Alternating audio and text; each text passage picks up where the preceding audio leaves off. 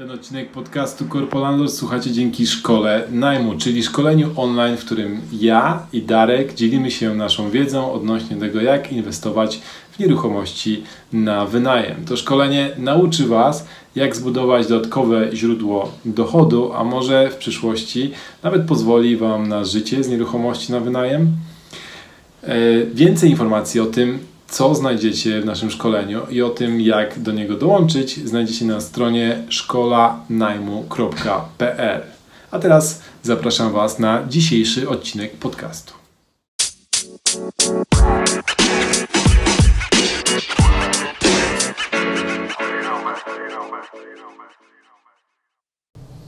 Cześć, witamy Was serdecznie w kolejnym odcinku Corpo Landlorda, czyli podcastu, w którym mówimy o tym, jak inwestować w nieruchomości przy pracy na etacie. Ja nazywam się Paweł Kuryłowicz, jest ze mną Darek Marczak, Cześć.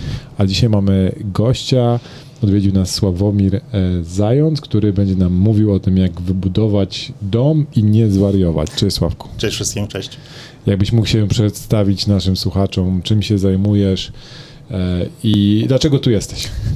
E, Jestem Sławek Zając, od wielu lat pomagam wszystkim wybudować swój dom jednorodzinny. E, Zauważyłem po budowie mojego domu, że jest problem z uzyskaniem takiej rzetelnej, sprawdzonej e, wiedzy. No i po, postanowiłem uzupełnić tę lukę.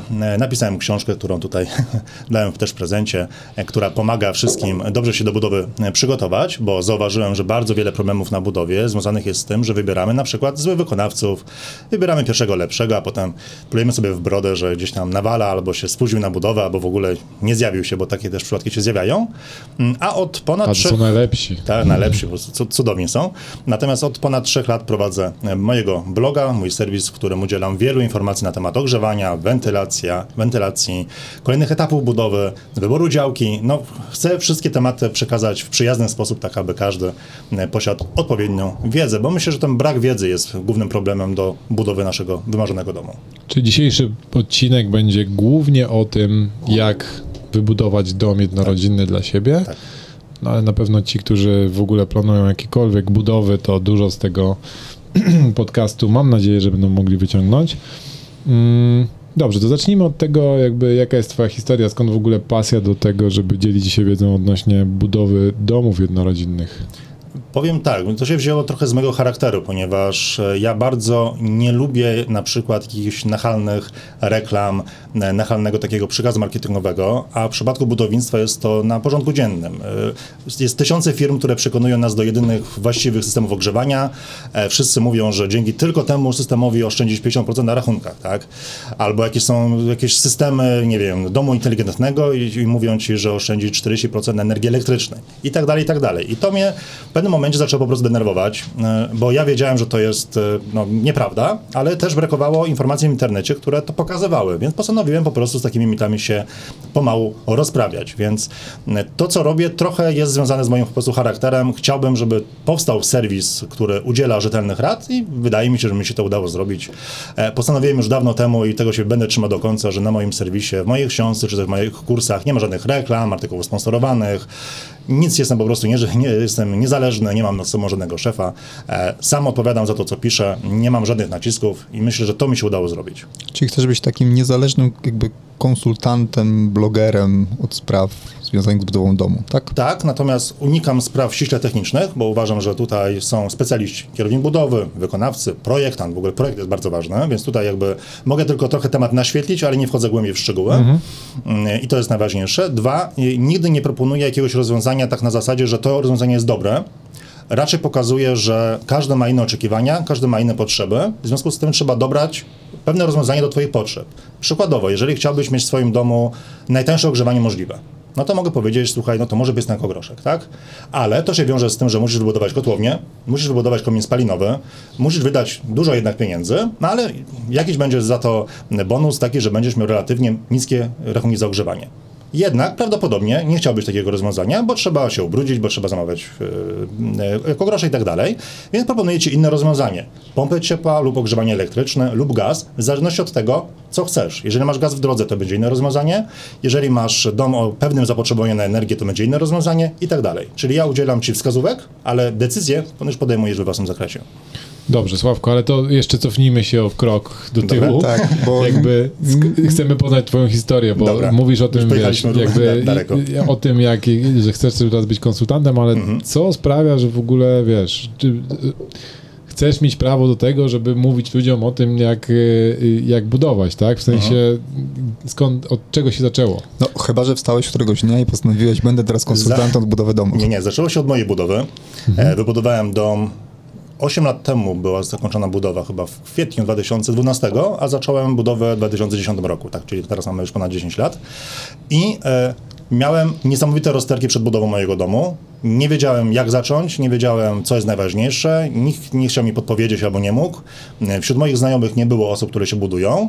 Nikogo nie miałem w rodzinie. No i próbowałem zrobić to, co wszyscy, czyli właśnie zacząłem szukać informacji. Tam kupowałem różne czasopisma budowlane, miałem taką większą stertę. Mm, No i się okazywało, że tych czasopismach budowlanych masz tam co drugą reklamę, co trzeci jakiś artykuł sponsorowany.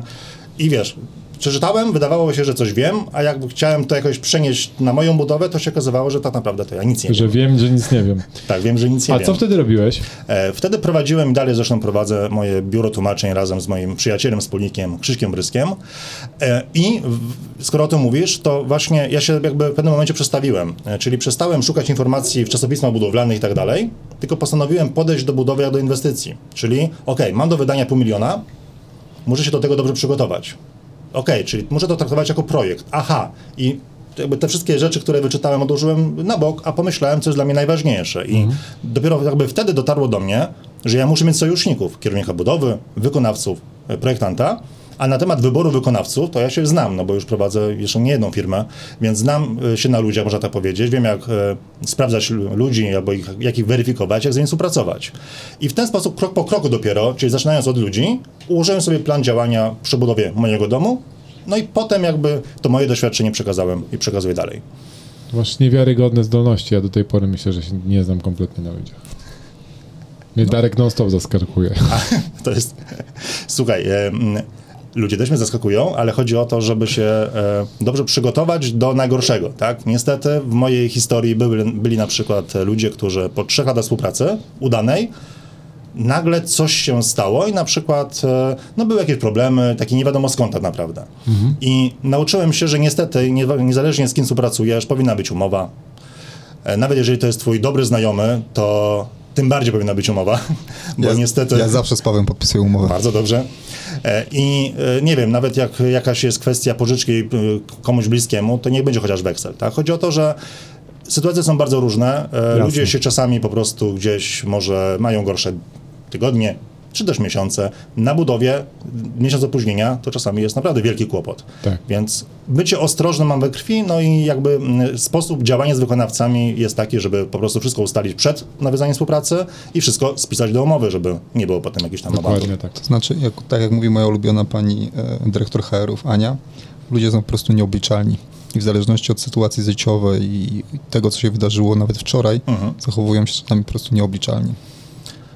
To tak. Po drugie też e, muszę sobie zdawać sprawę z tego, że ja też mogę mieć jakieś coś, nie wiem, gorsze tygodnie, mogę coś, nie wiem, nie przekazać wykonawcy, mogę się pomylić, tak? Więc to też jest dla mnie ważne to, żeby wszystko spisać, bo wtedy ja też wiem, że się wszystko zgadza, tak? I wtedy nie ma jakiejś wymiany zdań.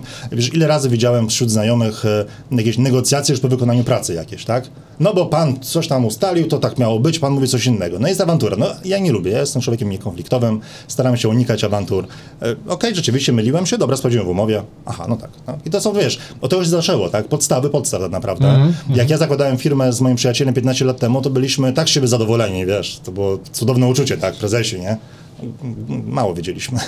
No tak. Naprawdę bardzo mało. Dobra, wróćmy do tych domów. E, od tamtej pory ile domów wybudowałeś? Ja? Jeden, swój. Ten jeden swój, ale cały czas się doktoryzujesz na temat. Doktoryzuję się tak. Natomiast, tak jak mówiłem, nie wchodzę w tematy ściśle budowlane, a pomogłem, myślę, że już kilkusetkom osób, jak nie liczonych w tysiącach to naprawdę, no bo jak nawet sumujesz tylko nabywców mojej książki i kursantów, to już wychodzi bardzo ładna liczba, typu chyba ponad 3000 już osób łącznie, no plus oczywiście czytelnicy bloga, którzy, którzy nie są policzalni, więc tak, to wygląda. Dobra, Ale- skończyłeś w 2012 e, budowę. Mhm. I co, napisałeś książkę i później kurs? Jak wygląda ta historia? To zrobiłem coś, czego nikomu nie polecam. Mianowicie to było tak, że przez trzy lata pomagałem moim znajomym, dalszym znajomym. I to jakby na zasadzie takiej, że ktoś ma problem, no to ja go rozwiązuję, jest fajnie. Bezpłatnie na zasadzie fajnych porad.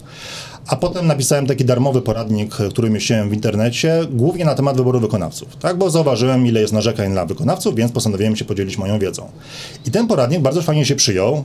Y, Okazało się, że jakby tych informacji za bardzo nie ma w internecie, więc y, ogólnie ludzie bardzo go chwalili. To był darmowy poradnik. On, przepraszam, on, on jest jeszcze gdzieś na twoim blogu? Y, Na blogu nie ma. On gdzieś był w jakimś serwisie typu wykop.pl. To była, to była jakaś powiedzmy, e, on, on zawiera powiedzmy jedną, powiedzmy ósmą tej książki, jeszcze przed redakcją i przed zmianami, więc może już teraz Aha, na czyli niego ta wiedza, ta wiedza jest w książce, tak? Tak, tylko że to, ta wiedza w książce jest oczywiście o wiele bardziej rozszerzona. Dobrze, powiedz to, bo Paweł będzie mi robił remont niedługo, więc przeczytam, żebym wiedział, jak wybrać wykonawcę. Dobrze. To ta książka ci wystarczy, wiesz. Dobrze. No. E, I Jak go docisnąć? jak go docisnąć. I e, skoro tak się to fajnie przyjęło, no to postanowiłem kolejne trzy lata, jeszcze pomagałem właśnie kolejnym znajomym znajomych, postanowiłem wydać książkę w własnym zakresie, co e, nie było do końca rozsądne, tak patrząc pod kątem biznesowym, bo ja napisałem książkę, wydałem ją własnymi e, pieniędzmi, ale nie miałem nabywców. A dokładnie rzecz biorąc, miałem dwóch gdzieś tam wstępnie nagranych, ale się okazało, że jeden i drugi no, i odsunęli się. No, miałem, miałem właściciela pewnej firmy budowlanej, który obiecywał, że tą książkę, wiesz, da handlowcom, będzie ją rozsyłał, będzie fajnie i tak dalej. Więc ja trochę się, wiesz, niepotrzebnie się też podjarałem, Mm, e, więc wydrukowałem moją książkę i potem postanowiłem, na co z tym zrobić i stąd pomysł na blog tak naprawdę. E, teraz bym zrobił to odwrotnie, czyli na początku bym stworzył serwis, zobaczył, że to wszystko fajnie działa i dopiero bym napisał książkę. Długo pisałeś książkę? Pierwsze wydanie, myślę, koło pół roku. Drugie wydanie, bo to jest rozszerzone, które było w lutym tego roku, jest o 50% ym, dłuższe. Pisałem również pół roku. Znaczy, że wprowadzanie wszystkich zmian, poprawy i tak dalej zajęło mi tyle samo czasu, co pisanie pierwszego wydania. Bo uwzględniłem tam wszystkie rzeczy, które się nauczyłem między pierwszym wydaniem a tym najnowszym, drugim. Ale był jakiś przełom taki, że te trzy lata pomagałeś i mówisz, kurde, dalej nie ma informacji w internecie, napiszę książkę? Czy jak, jak, jak był tok tak, myślenia? tak właśnie było. Tak właśnie było, bo w internecie, jak szukałem jakichkolwiek informacji, czytałem na forach i tak dalej, to zwykle było narzekanie na wykonawców. I to nie było żadnych porad dla tych ludzi, tylko raczej, wiesz, no śmianie się, a masz za swoje, albo wziąłeś taniego wykonawcę, to teraz masz i cierp, tak? Trzeba było wziąć drożej. A ja tak patrzę na to, że to nie ma znaczenia. Znaczy, że to już na takie rady jest za późno po pierwsze, to nic nie pomaga. Ty daj jakąś radę taką, żeby ta osoba nie popełniła tego błędu podobnego w przyszłości, tak? Ale tego nie ma. Więc postanowiłem jakby trochę tą lukę, wiesz, mm, jak się mówi, luka się przykrywa? Z- Zapełnia. Uzupełnię chyba. Uzupełnia lukę. E, I dać jakąś wiedzę rzeczywiście fajną, ale wiesz, tak naprawdę, żeby nie było, i nie musisz kupować mojej książki, żeby wiedzieć, jak współpracować z wykonawcami, bo myślę, że na blogu już jest takich kilka podstawowych przynajmniej zasad, m, którymi trzeba się kierować przy wyborze wykonawców. To co jest na co jest na blogu, a czego nie ma w książce? Jakby, albo tu, jest, tu jest bardziej szczegółowo. Na przykład w książce masz e, dokładnie opisane, jak wykonawcy zweryfikować. E, Przykładowo, e, bardzo wiele osób uważa, że wykonawca z polecenia jest najlepszy. Typu, dostałem kontakt, dzwonię, ustalam cenę, jedziemy. To nie musi być prawda. To znaczy, że osoba polecona, inaczej, osoba polecająca e, może mieć w ogóle inne wyobrażenie, co to znaczy wysoki, wysoka jakość usług na przykład. Oczywiście. E, Ktoś poleca mi glazurnika. Ja mam małą mozaikę do ułożenia, tak? która wymaga staranności i poleca mi jakiś mój znajomy, u którego robi jakieś duże płytki. No to fajnie, że u niego jest on dobrze ułożone, ale ja bym chciał mieć pewność, że on układa tę małą glazurkę, tę małą mozaikę prawidłowo, więc na przykład dzwonię do e, jego klienta, którego da mi kontakt i sprawdzam, czy ta jakość pracy wystarczająca. Tak, jedna z takich zasad. E, tych zasad jest od groma. E, jeżeli chodzi o weryfikację, to kontakt z klientami wykonawcy, bycie ostrożnym, i w międzyczasie także sprawdzanie wykonawcy także w internecie. I nie tylko szukanie wpisów na pierwszej stronie wyszukiwania w internecie, ale chodzenie nawet na 10 czy do 12, szukanie na Facebooku, na tych różnych grupach budowa domu, e, wpisanie na przykład NIP-u czy KRS-u do różnych wyszukiwarek rządowych, bo czasami e, może się zdarzyć tak, że firma, która chwali się, że ona od 5 lat buduje domy, to została stworzona dwa miesiące temu. To jest przypadek sprzed tygodnia mojego czytelnika który zresztą kupił moją książkę, dlatego to znalazł. I okazało się, jak zaczął szukać po KRS-ach co i jak, okazało się, że ten właściciel firmy, który tak się chwali, że on buduje domy, zamknął inną firmę trzy miesiące temu i na, na opinie na, tamte, na temat tamtej firmy są tylko negatywne. I jakaś jest w ogóle teraz sprawa sądowa, wiesz, ludzie się zbrają, żeby go no, do sądu ponieść. No dobrze, to Jest- Sławku... Czekajcie, jest, no. su, jest super portal w ogóle do tego. Nie pamiętam teraz nazwy, załączę go e, pod podcastem, gdzie wpisujesz nazwę firmy albo NIP i pokazuje ci wszystkie połączenia jakby. Jest wraz z historią. Historia jest płatna, chyba tam parę złotych dodatkowych, ale jesteś w stanie wyśledzić normalnie po, po KRS-ie, kto w jakiej firmie był, jaką założył, co się wydarzyło i tak dalej. Super portal. Warto, szczególnie, że budowa domu to jest wydatek kilkuset tysięcy złotych, a budują się zazwyczaj, bez urazy, amatorzy, tak? czyli osoby, które budują swój pierwszy dom. I niestety takie osoby są łakomym kąskiem dla oszustów nawet, bo są różnego rodzaju firmy pseudobudowlane, które tak naprawdę mają jednego właściciela, który nie ma żadnych ekip jeszcze nagranych i on dopiero będzie szukał wykonawców w momencie, kiedy podpisze z tobą umowę. I to wygląda tak, że jest wszystko pięknie, cudownie do podpisania umowy, a potem jest szukanie kogokolwiek, byle tylko ktoś u ciebie robił. No to jest w ogóle bez sensu, ale tak się też dzieje. Tak. No, podejrzewam, że na temat y, ekip budowlanych, ekip remontowych i w ogóle całej tej branży to można było spędzić tutaj jeszcze parę godzin różnymi, róż, różnymi mm, historyjkami. Natomiast dla mnie jest ważne to, jakby skąd czerpiesz wiedzę, jakby jak w- wygląda, bo jeżeli powiedziałeś, że wybudowałeś jeden dom, no to jeżeli doradzasz ludziom albo mówisz o, porównujesz różne, różne mm, zastosowania różnych y, technologii, to jak, jak, jak to weryfikujesz, skąd bierzesz te informacje? Jeszcze mam kontakt na przykład z projektantami, wykonawcami, kierownikami budów, których pytam, weryfikuję wszystkie moje informacje. E, Na moim blogu na przykład nie jest dużo artykułów. Myślę, że jest ich może koło chyba 60. Ja niektóre artykuły piszę po 2-3 miesiące. Artykuł o domach szkieletowych, który jest, e, napisałem go chyba dwa miesiące temu, powstał przez prawie rok. Bo nawiązałem Okej. kontakt z inwestorką, która buduje w tej technologii, analizowałem oferty budowy tego domu, kontaktowałem się z kierownikami budów, e, byłem na budowie domu szkieletowego, zebrałem mnóstwo informacji na temat tej technologii i po kolejnych chyba no, kilku tygodniach pisania powstał naprawdę długi, bardzo rzetelny artykuł, który nie odpowiada na wszystkie pytania, ale pokazuje, jakie są wady i zalety tej technologii. Tak, to, tak to działa.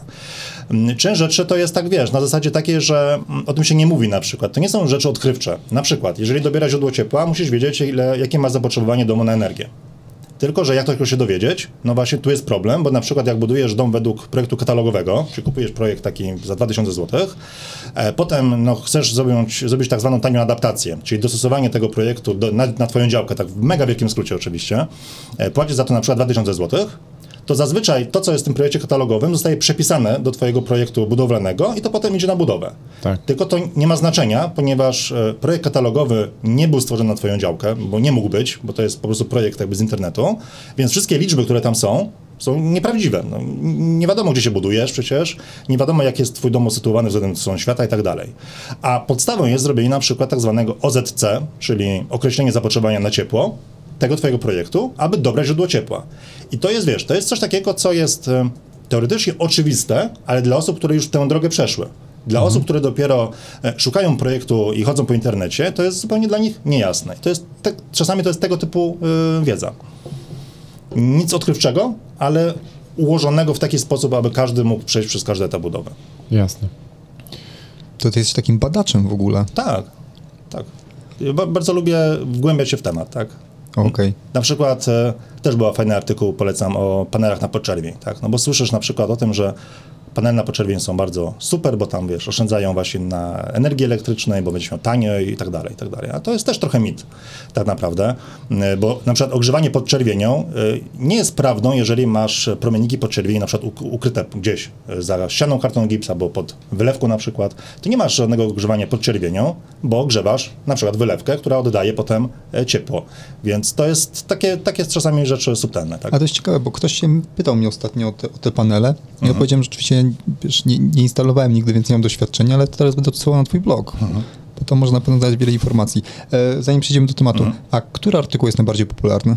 o panelach fotowoltaicznych. I to jest artykuł, który, od którego chyba się zaczęło tak naprawdę, bo on ma już 2,5 roku. To był jeden z takich pierwszych artykułów, który, takich długich, naprawdę bardzo rzetelnych i on z, z takim był strzałem dziesiątkę i on jest cały czas wyszukiwany, komentowany i tak dalej. Tam pchają się różnego rodzaju firmy, żeby tam zareklamować swoje panele, pisząc polecam firmę tą i tą, tak, i link, tak, więc ja to kasuję codziennie. I to jest artykuł, który jest w tej chwili najbardziej wyszukiwany. okej. Masz panele u siebie? Mam, to, to, tego napisałem. 8,2, 8,1 kW pika. Fajna sprawa, ale trzeba wszystko policzyć, bo e, też spotkałem się z takimi e, radami, że wybuduj dom, weź sobie tam kable grzejne w wylewce, no będziesz ogrzewał się energią elektryczną, ale to sobie dasz panele na dach i będziesz miał zero. No ale to kurczę trzeba policzyć, tak? No fajnie, że ktoś mówi, że sobie panele fotowoltaiczne, no ale e, wydasz 40 tysięcy złotych na przykład, wydasz jeszcze na te kable grzejne, to może się spinać, ale nie musi. Więc to też takie rady na zasadzie, że ktoś mówi ci w jednym zdaniu, jak masz zrobić, to ja bym na takie rady uważał. No. E, Słowo już powiem na temat wykonawców, bo ja nie chciałbym, żeby takie wrażenie powstało, że tylko mamy wykonawców nierzetelnych w Polsce. Nie, jest bardzo dużo wykonawców rzetelnych, żeby nie było, tutaj uś- uświadamiam wszystkich. Natomiast po prostu chodzi o to, że moje porady e, powodują, że wybieramy tych rzetelnych, a po prostu unikamy tych nierzetelnych, tak, w ramach ścisłości. Tak, ja polecam ekipę z Warszawy, naprawdę rzetelna ekipa. Dostanę rabat za reklamę? Nie. Nie. No dobra, Zwyżkę nie. za bycie szczypliwym. No dobra. E, wiesz co, to może przejdźmy tak od początku jakby, jeżeli bym chciał teraz budować dom, to To jak to robić, żeby nie- nie zwariować? jak to zrobić, żeby nie zwariować? Od A, czego ma- zacząć w ogóle? A Masz już działkę, czy jeszcze nie masz działki? Nie mam działki. Jakby doszedłem do wniosku, że jest teraz COVID i w sumie może sobie buduję taki domek gdzieś poza Warszawą. Co mam zrobić? to bym nie zaczynał. Nie zaczynałbym od szukania działek, orientowania się w cenach i nie chodziłbym po internecie w szukaniu, szuka, podczas szukania projektów katalogowych. Z tego powodu, że możesz tam spędzić kilka tygodni i będziesz miał głowę naprawdę, będzie cię bolało po prostu, bo jest aż tyle wyboru. Natomiast zacząłbym po prostu od czystej kartki. E, czyli spisał sobie twoje oczekiwania, co potrzebujesz. Początek to jest bryła budynku. To jest podstawa. Dom parterowy, brak schodów, komfort, masz dzieci zawsze na widoku, jest fajnie. Wiąże to się zazwyczaj z wyższymi kosztami budowy. Coś za coś, tak? Ale na razie zaczynamy od oczekiwań. Bryła budynku. E, czy chcesz dom z poddaszem użytkowym, e, czyli który ma skosy, które też mają wady oczywiście, ja bym o tym mają wszystkie mówić, to myślę, żebyśmy tutaj do wieczora nie wyszli, w wielkim skrócie. Lub dom piętrowy, który być może jest najdroższy, ale dzięki temu masz dwie kondygnacje możliwe do urządzenia tak, jak tylko chcesz. Podstawa, tak? E, Druga rzecz, wypisz sobie listę pomieszczeń, które chcesz mieć w domu. Tak, bo są podstawowe rzeczy typu pokój, salon, kuchnia, łazienka, no ale znowu, ile łazienek? Jeżeli WC, to też ile? Czy tylko na dole, czy na górze? Czy jakiś pokój gościnny, czy jakaś garderoba? Jeżeli garderoba, to może od razu łazienka przy garderobie, czyli taki oddzielny jakby kącik dla rodziców, e, sypialnia, e, łazienka, garderoba. Czy osobne miejsce na pralnię, jaka kotłownia, może jakiś pokój typu warsztat, coś na hobby, co z garażem? Czy na pewno garaż bryle domu, czy też poza brylą domu? Jeżeli bryle domu, to czy na jedno stanowisko, na dwa, a może jeszcze większy? Spisujesz, spisujesz, spisujesz, spisujesz w porozumieniu z drugą osobą. Następnie wpisujesz sobie na tą kartkę e, oczekiwaną powierzchnię tych pomieszczeń. I tu też bym nie sugerował się e, nikim, tylko popatrzył raczej na to, jak inni, inaczej, bym popatrzył, jak inni się budują i co mają, ale fizycznie, żeby wejść do jakiegoś domu. Taka na przykład, można zrobić sobie taki test typu, ile to pomieszczenie ma metrów na przykład. Mm, Pochodzić, zobaczyć i dopiero potem dostosować tą powierzchnię do tego, co my chcemy. E, przykładowo, e, jeżeli chcemy budować garaż na jedno stanowisko, to w projektach katalogowych czasami te garaże są bardzo małe. Wjeżdżasz do garażu twoim samochodem i już jest problem. Bo otwierasz drzwi, ok, ale już te drugie może nie do końca. Nie możesz nic ułożyć wzdłuż na przykład dłuższej ściany. To są takie, wiesz, smaczki, ale czasami lepiej powiększyć metraż o metr na przykład i już masz miejsce na rowery, tak? E, sypialnia, no to też rozmiar sypialni zależy od tego, czy chcesz mieć garderobę osobną, wtedy sypialnia może być trochę mniejsza, czy chcesz mieć szafy w sypialni, wtedy sypialnia powinna być trochę większa. To są takie szczególiki, ale to wszystko wpływa na metraż. A to, jest, to jest w ogóle mega rada, wiesz, nawet jak kupujesz mieszkanie dla siebie. To ja nigdy nie pomyślałem o tym, żeby zastanowić się, jakie ja chcę pomieszczenia w tym mieszkaniu i dopiero szukać mieszkania, tylko zawsze, no bo dobra, no to tam ileś metrów i mniej więcej okolica. A to jest naprawdę bardzo fajne. W ogóle kiedyś zastanawiałem się, ile musiałbym mieć basen, żeby tam jacht wszedł. Żeby co? Żeby tam jacht wszedł. Jacht? No do tak. basenu? Od No. zależy jaki jacht. No właśnie. I to też jest, powiem ci, to ciekawe rozkminki. No nie? No, no, no, dawaj. Z mieszkaniem jeszcze jest tak, że czy z domem, jak szukasz domu, to wchodzisz do jakiegoś domu i możesz być zachwycony na przykład y, jakością wykończenia tego domu. Ale to nie ma znaczenia. Ważny jest układ funkcjonalny, czyli to, czy w tym domu się będziesz dobrze czuł. Tak? Y, Więc y, to wykończenie jest gdzieś na końcu.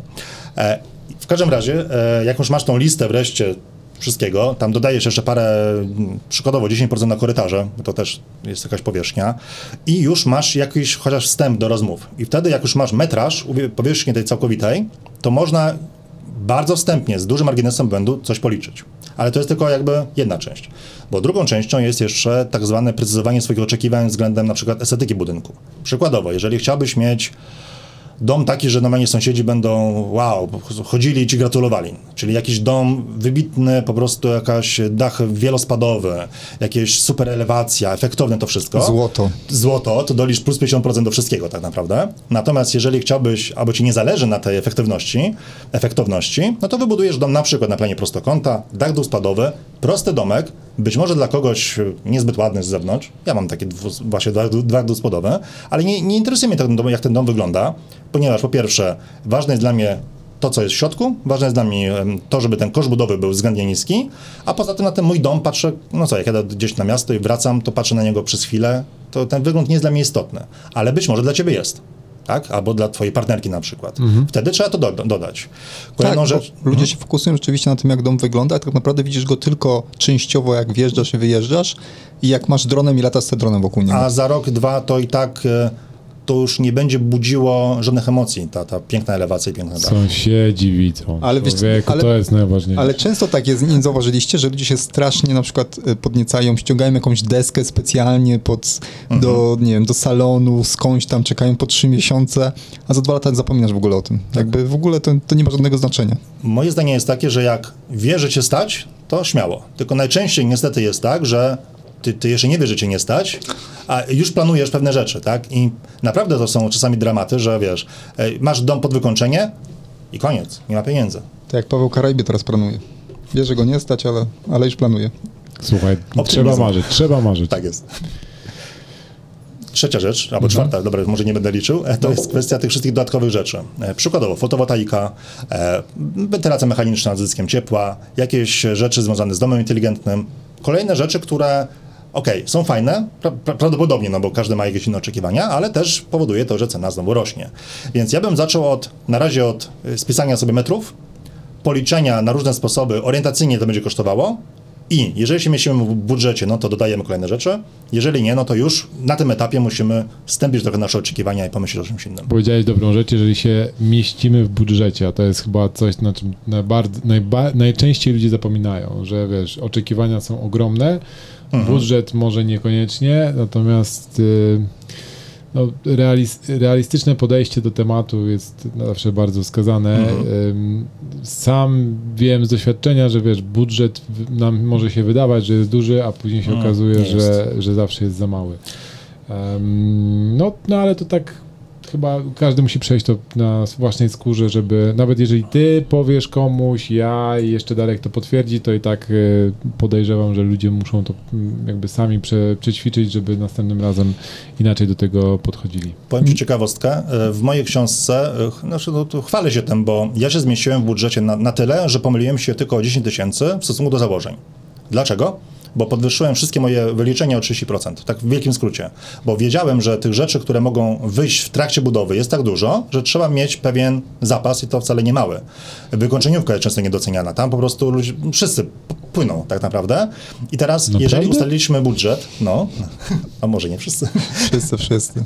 E, Jeżeli ustaliłeś jakiś budżet, no to podwyż te, te e, szacowane wydatki i jeżeli mieścisz się, to spoko, ale jeżeli się nie mieścisz, to już jest moim zdaniem etap, żeby pomyśleć nad tym albo, aby zmniejszyć wydatki, ale także, żeby podnieść budżet. Bo czasami warto sobie, nie każdy to oczywiście może i chce, ale czasami warto jest podwyższyć sobie kredyt o 100 tysięcy, bo to jest powiedzmy tańszy pieniądz niż branie na przykład chwilówki na, podczas wykończenia. Jasne. A podczas kredytu e, możesz tak ustalić, że na przykład nie bierzesz ostatniej transzy kredytu. Czyli wziąć tego kredytu więcej, ale potem nie wziąć ostatniej transzy i w sumie jesteś ok, ale masz zawsze ten zapas, tak? Zawsze tą możliwość wyciągnięcia tych dodatkowych pieniędzy. Znaczy budżetowanie to jest naprawdę rzadko, znaczy nie słyszałem jeszcze historii, żeby ktoś się zmieścił w budżecie budując dom. My zrobiliśmy tych remontów już trochę z y, moją żoną i ostatni remont, który teraz kończymy, budżetowaliśmy 70 tysięcy, skończyło się na 74. Mhm. Więc No, po tylu to latach doświadczenia i tak jest ten margines jakiś. musi być, tak. No, Nawet nie przy ma. tak małych projektach. nie? Nawet przy moich Ale projektach super, dopiero tutaj dom. cena ci wzrośnie, tutaj wykonawca, nie wiem jak pracujecie, tak, ale no, może wykonawca się zmieni, może coś się z, stanie na rynku.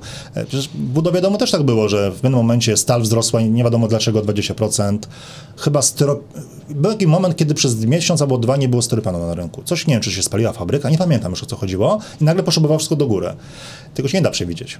No. Ale dlatego trzeba założyć tą negatywną. U nas e, przesunęły się e, jakby terminy, więc weszła tam chyba dwiarta kredytu, plus okazało się, że ściana, którą e, mieliśmy antresolę do, dokręcać do niej, jest jakaś przeciwpożarowa, nośna, coś, więc trzeba było zrobić projekt.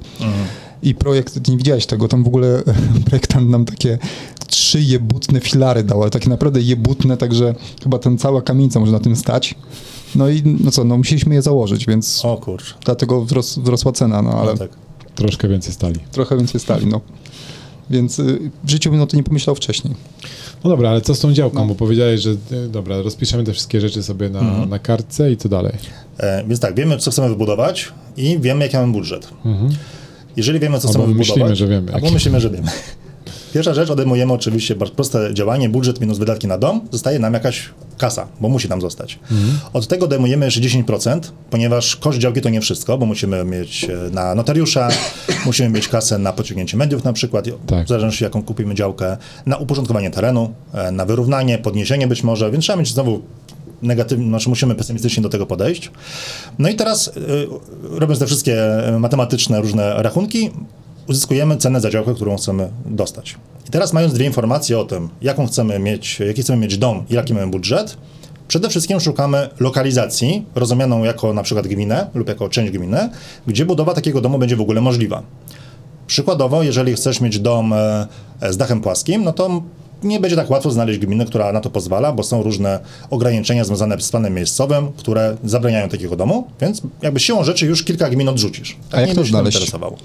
E, plany miejscowe znajdziesz no, naj, najszybciej w internecie, bo one są e, dostępne, ale one są na ten pierwszy etap taki sprawdzany. Znaczy, kiedy weryfikujesz, co jest w ogóle w okolicy, natomiast jak już będziesz przekonany, że tutaj jest ta działka, no to musisz mieć aktualny wypis i wyrys z planu miejscowego, by mieć pewność. Czyli muszę wejść na przykład, e, chcę wybudować w gminie Wyszków, muszę wejść na, do Wyszków, stronę plan miejscowy, tak. plan miejscowy, zobaczyć, czy dach płaski jest możliwy. Tak.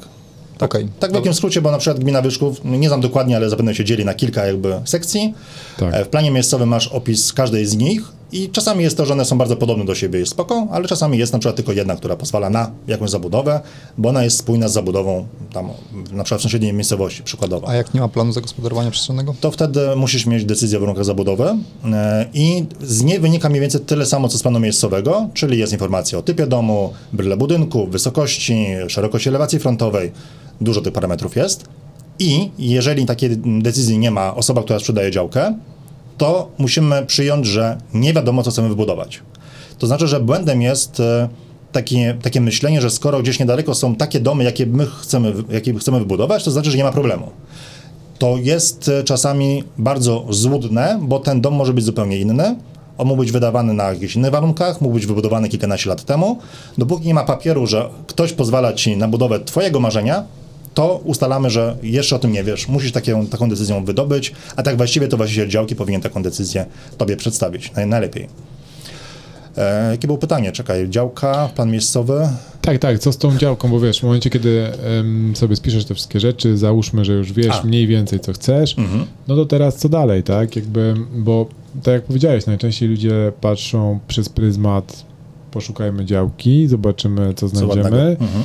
Na co nas stać i później dochodzimy do momentu, dobra, no to co możemy na tym wybudować, tak? To, to najczęściej w tą stronę chyba jest, nie, nie w drugą. Mhm. No Ty to ja- proponujesz, od, um, tak wiesz, stanąć na głowie i w ogóle zrobić to w inny sposób. Ja proponuję dalej e, wziąć teraz drugą kartkę e, i skoro wiemy, jaki chcemy dom wybudować, go narysujmy, zastanówmy się teraz nad układem pomieszczeń, to jest właśnie ważne. E, Chodzi o, o to, jak ten dom będzie usytuowany względem kierunku świata.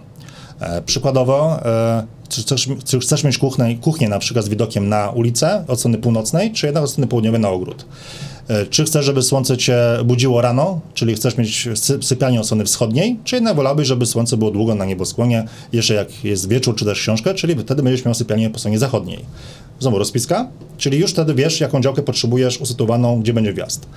Następnie, skoro masz dom wrysowany, mm, musisz sobie wstępnie chociaż zagospodarować swój teren na działce. Czyli ile miejsca potrzebujesz przed domem, ile za domem, ile miejsca na ogród, co chcesz mieć na ogrodzie. Trampoliny, huśtawki, miejsce na grill, kurczę, kord do tenisa, no cokolwiek, tak? Basen na Stadnina, ba, basen. Z jachtem. Z jachtem. Tak. jacht. No i drugi jacht, w razie, żeby ten przeciekał, więc wiesz, jest tych opcji jest dużo i okaże się, że czy potrzebujesz działkę typu 1000 m2, czy 2000, czy 4000.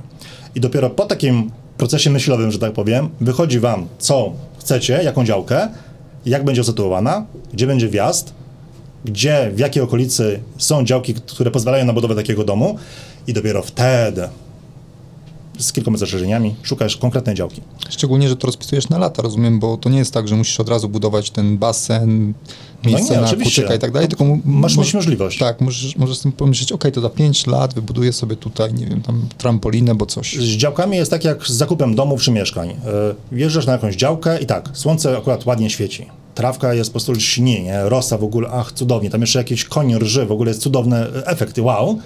Kupujesz działkę, nie myśląc o tym właśnie co dalej, albo czy ten dom się w ogóle tutaj y, znajdzie. Ja pomagam osobom, które kupują działki, zresztą stworzyłem kurs cały 10-godzinny na temat wyboru działki, więc to jest naprawdę dużo wiedzy i bardzo powszechnym błędem jest kupowanie działki, a potem, hmm, no to co teraz? Jaki dom wybudujemy? I już miałem bardzo dużo informacji od moich czytelników przekazanych, że na przykład działkę trzeba było sprzedać, bo ten dom, który sobie wymyślili, jednak nie pasuje na tą działkę. Bo na przykład ktoś myślał wstępnie, że wybuduje dom piętrowy, który zajmuje mniej powierzchni, a nagle się pozmieniało, w, pewnie słusznie, no bo doszli do wniosku, że e, potrzebują dom, dom parterowy, który jest większy, Skoro jest większy, no to potrzebujesz więcej miejsca na działce, musisz mieć pewne zachowane przepisy, e, jeżeli chodzi o odległości od granic i tak dalej, no i ta działka po prostu jest bezużyteczna. No i teraz pytanie, czy budujesz wtedy dom taki, który ci nie odpowiada, czy jednak sprzedajesz działkę, kupujesz nową? Tak, to jest trudna decyzja. Wolałbym, żeby nikt jej nie musiał podejmować. Lepiej wybrać starannie tą działkę i potem już iść dalej. Czyli najlepiej kupić najpierw kurs u ciebie, zobaczyć e, co, jak działkę wybierać i dopiero wybierać działkę. Kurs jest dostępny na... Na stronie albo jaksiewybudować.pl albo na moim blogu. Jaka jest cena kursu? 390 zł brutto, jest to kurs 10-godzinny i razem z kursem dostajesz moją książkę. E, tak, tą, tą. Super.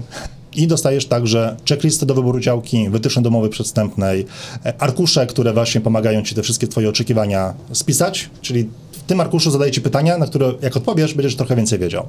Lub możesz kupić także kurs za 350 zł brutto, ale wtedy nie otrzymujesz książki w wydaniu papierowym, ale masz e-book i audiobook razem z kursem.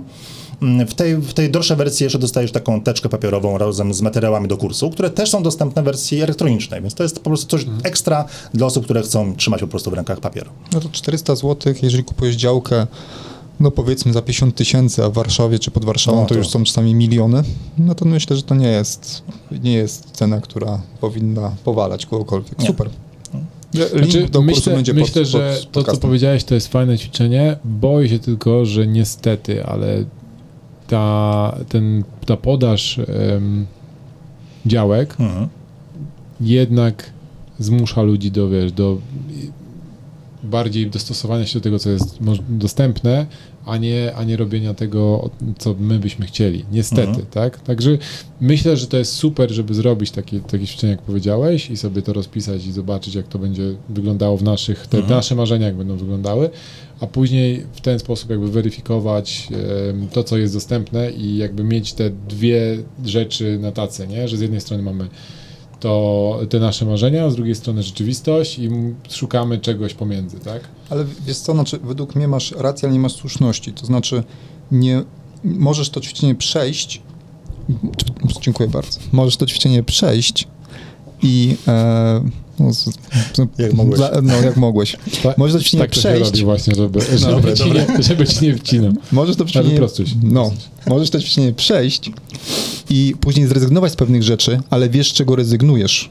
Jakby Tak. masz tą mentalną wiedzę już, że okej, m, idziesz na pewne kompromisy, ale wiesz, a dużo osób w ogóle kupuje działkę i później zastanawia się, o kurde, a to, to inaczej zupełnie miało być. To miało być pięknie, no.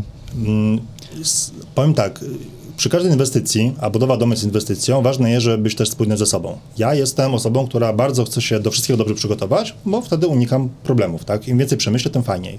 Ja na przykład radzę, to a propos czego mówisz, żeby nie robić takiej listy na zasadzie, że to, wiesz, wszystko, że to musi być, tak? Że mhm. jest od północy, tak dalej. Nie, nie. Są tak naprawdę, mm, podział tak naprawdę na dwie części, czyli rzeczy, które muszą być absolutnie. Po prostu nie ma mowy, taka działka musi być, żadnych wyjątków. A druga lista jest, że byłoby fajnie gdyby. No jest trochę, dokładnie. I, to, I wtedy musisz czegoś szukać, bo zobacz, jeżeli kupisz działkę, bo nagle się okazuje, że mm, nie ma takich działek, którą byś chciał kupić, to nie do końca jest tak zawsze, ponieważ możesz na przykład e, pomyśleć nad działką, która jest trochę dalej, na przykład leżącą na kolejne, przy kolejnej stacji PKP na przykład. Tak? Mhm. Osoby, które szukają działek w Warszawie, na początku szukają działek bardzo blisko Warszawy, ale szybko rezygnują, no bo ceny są po prostu niesamowite. No i potem tak, myślą albo w kierunku może południowym, może w kierunku Żarowa Mazowieckiego, tam ceny znowu są różne, może Grodzic Mazowiecki, może Żerardów jednak, bo się okazuje, że masz tylko 26 minut PKP do Warszawy Centrum. To jest bardzo, bardzo krótka podróż. I wiesz, i tak szukasz, szukasz, szukasz i nagle się okazuje, że w sumie ta na przykład dalsze położone działki wcale nie są tak złe. Dojazd będzie trochę dłuższy, ale za to oszczędzamy na działce tyle, tyle pieniędzy, a ta działka jest na przykład większa, więc spełnia nasze oczekiwania. Nie zawsze to będzie możliwe. No. Akurat Bieszczady pewnie są drogie. Mazury są drogie, tak. Bieszczady są drogie. A, gdzie, gdzie, ty mieszkasz, jeżeli to jest tajemnica? W jakim powiecie? Żardów, więc no, często, często ja jeżdżę PKP, no dzisiaj akurat nie, ale wiem jak to jest. Okay. Nie zawsze zakup działki będzie możliwy. Teraz w dobie koronawirusa dużo osób się e, rzuciło na działki, bo raz chcą, chcą się budować, a dwa jest to jakieś umiejscowienie lokaty. Mm, ale no, to nie zwalnia nas z tego, żeby szukać działki marzeń, bo e, to też porad e, stać od komputera i przyjechać po okolice, zobaczyć co jest. Czasami jest jedno ogłoszenie tylko na płocie i nic więcej. Wejść na serwis GeoPortal, zobaczyć z góry, które działki są niezabudowane, bo może się okazać, że trzeba tam po prostu podjechać. Działka jest zachwaszczona i spytać sąsiadów, czy o czymś nie wiedzą. Tak? Mhm. Trochę niestandardowo podejść do tego. A tak ciekawości, powiedz mi, uważasz, że to jest dobry moment, żeby kupić działkę taką e, pod zabudowę, żeby leżała kilka lat sobie? Czy nie? Zależy gdzie, wiesz, tak naprawdę. Tu, wiesz, z jednej strony mówi się, że e, e, ziemia, wiesz, nie je i to naprawdę nie tracisz pieniędzy. Mm, uważam, że to nie do końca tak jest. Można na ziemi trochę stracić, ona pewnie w długiej perspektywie ona wzrośnie. Ale nawet w mojej okolicy, którą znam najlepiej, było tak, że teraz ceny ziemi są mniej więcej takie, jakie były kilkanaście lat temu chyba, 10-12 lat temu. W pewnym momencie one spadły i one dopiero teraz rosną do poziomu, który był przed 10 laty. Więc jak ktoś kupił mhm. działkę tylko na inwestycje 10 lat temu, to musiał czekać aż 10 lat, żeby ceny wróciły do normy. Więc nie ma reguły. Myślę, że tutaj każdą sprawę trzeba indywidualnie rozpatrywać i nie można powiedzieć, że działka zawsze jest dobrym pomysłem. Trzeba zobaczyć, co się dzieje, jaka była historia cen działek w danej okolicy, podjąć jakąś decyzję. No. To, to tylko taki prognostyk. Co uważasz, że jest dobrym prognostykiem, że działka hmm. będzie rosła w, jakby w wartości? E, bliskość miasta, jeżeli masz na przykład działkę, która, którą nie obejmuje plan miejscowy i w jaki sposób e, że może to zabrzmi, czujesz, ale możesz przeanalizować na przykład studium uwarunkowań, które pokaże, jakie są plany gminy dotyczącą na przykład danego terenu, to na przykład za kilkanaście lat, jeżeli twoją działkę obejmie plan miejscowy, to prawdopodobnie jej cena wzrośnie. Tylko żeby znaleźć taką działkę, to wcale nie jest tak prosto, a dwa, no dalej jest jakieś ryzyko, bo plany miejscowe w Polsce są różnie uchwalane, czasami idzie to bardzo topornie i dopóki nie będzie uchwalony plan miejscowy, to w sumie nie wiesz, co w nim będzie. Więc tak trochę znowu na dwoje babka wróżyła. Okej. Okay. Tak. Ja proponuję odejdźmy trochę od tych działek, skupmy się jednak na samym, e, samej budowie domu. Mhm. Powiedziałeś o bryle, mhm. Mm, o tym, że zaletą domu e, jednopoziomowego czy parterowego jest to, że wszystko jest jakby na jednym mhm. płaszczyźnie, ale znowu większą działkę, większa działka jest potrzebna. E, zaletą domu piętrowego jest to, że jest trochę tańszy w budowie, natomiast, e, natomiast też ma jakieś inne rzeczy typu na przykład schody, tak, to są jakieś tam wady. Czy są jeszcze jakieś inne rzeczy, które są takie, wiesz, tobie się rzucają wręcz tak od razu w oczy, na co trzeba uważać? Przy wyborze działki czy domu? Przy domu, już domu? samego domu. Um, Bo jesteśmy na etapie projektu teraz, tak? No tak, myślenie o tym, co, co chcemy. No. Czy coś jest ważnego? Nie, myślę, że właśnie koszty oczekiwania to, to mhm. są najważniejsze rzeczy. Potem jest doprecyzowanie tych oczekiwań i wybór na przykład dobrego projektu, ale to jest jakby kolejny, kolejny etap. No dobra, no to w takim razie co z tym projektem, bo wiemy, że projekty są albo indywidualne, robione mhm. pod ciebie, albo wybierasz sobie z katalogu tak.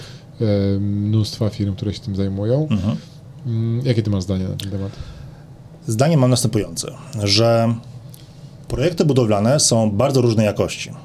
I to jest trochę tak, że jak budujesz pierwszy dom, dostajesz jakiś projekt budowlany, on ma 100 stron, wydaje się, że jest wszystko w porządku, ma dużo rysunków, tam wykresów, liczby i tak dalej. Ale ja już przejrzałem, myślę, ponad 100 projektów. Myślę, że to nie jest na tyle dużo, żebym tutaj był w roli eksperta, broń Boże, tak? Ale myślę, że mam jakąś wiedzę o tym, jak wyglądają projekty budowlane. I projekty są o bardzo różnej szczegółowości. E, na przykład są projekty takie, że wiesz, jaki materiał będzie użyty do budowy Twojego domu. Przykładowo jest napisane, że masz ocieplić swój dom steropianem grubości 15 cm, EPS 180, lambda taka i taka. Wiesz, co kupować, świetnie. Jakbyś dostał jakąś wycenę od wykonawcy z razem z materiałem, to on wie, że, wiesz, że on kupi ten materiał. Ale najczęściej jest na przykład tylko styropian grubości 15 cm. Nie wiadomo. W związku z tym już masz problem, bo nie wiesz co kupić i jak wykonawca kupuje ci usługę z materiałem, to prawdopodobnie, nie mówię, że zawsze, ale pewnie zaproponuje ci coś tańszego, a nie coś, co będzie ci służyło dobrze. Czyli ta szczegółowość projektu jest bardzo różna i rozpoczynając teraz, y, jaki projekt wybrać?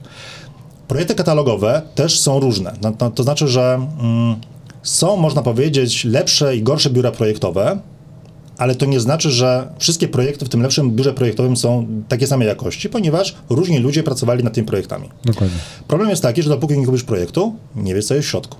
W związku z tym, jak kupujesz projekt katalogowy, niesamowicie ważne jest zaangażowanie bardzo dobrego projektanta, który ten projekt sprawdzi, czyli projektanta adaptującego, który powinien wziąć za takie sprawdzenie. On, czy też konstruktor, mm, kilka tysięcy złotych, bo tylko to gwarantuje, że ktoś to rzeczywiście sprawdzi, przeanalizuje, e, sprawdzi, czy nie ma jakiejś opcji związanej z optymalizacją projektu. Na przykład, być może e, kupiłeś projekt, pl- planujesz wentylację mechaniczną, a tam jest niepotrzebny jeden komin spalinowy. Tak, niby drobna rzecz, ale fajnie, żeby to jednak te, ten komin wyleciał z projektu.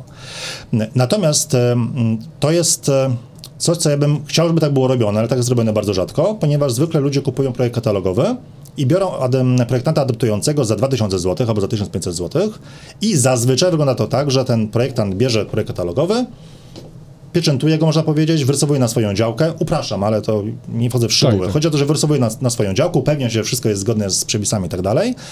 Uzupełnia ewentualnie projekt o Twoje oczekiwane zmiany i to potem trafia na budowę. Taki projekt niekompletny, niesprawdzony powoduje trochę chaosu na budowie, albo Ty nie będziesz wiedział, czy wszystko jest w porządku, albo wykonawca nie będzie wiedział, jak się budować. Więc jeżeli już, jeżeli już kupujesz projekt katalogowy, to sprawdź go dokładnie. Natomiast uważam, że w wielu przypadkach lepszym pomysłem będzie skorzystanie z projektanta, który zaprojektuje dom od zera, ponieważ to on wypyta Ciebie o te wszystkie Twoje potrzeby, e, powie, że na przykład Twoje pomysły są, no może nie do końca trafione. To jest w ogóle rewelacyjny projektant, tak? czyli on ma, jest swoim sojusznikiem. Powie Ci, co jest, co ma sens, co, co, co sensu nie ma.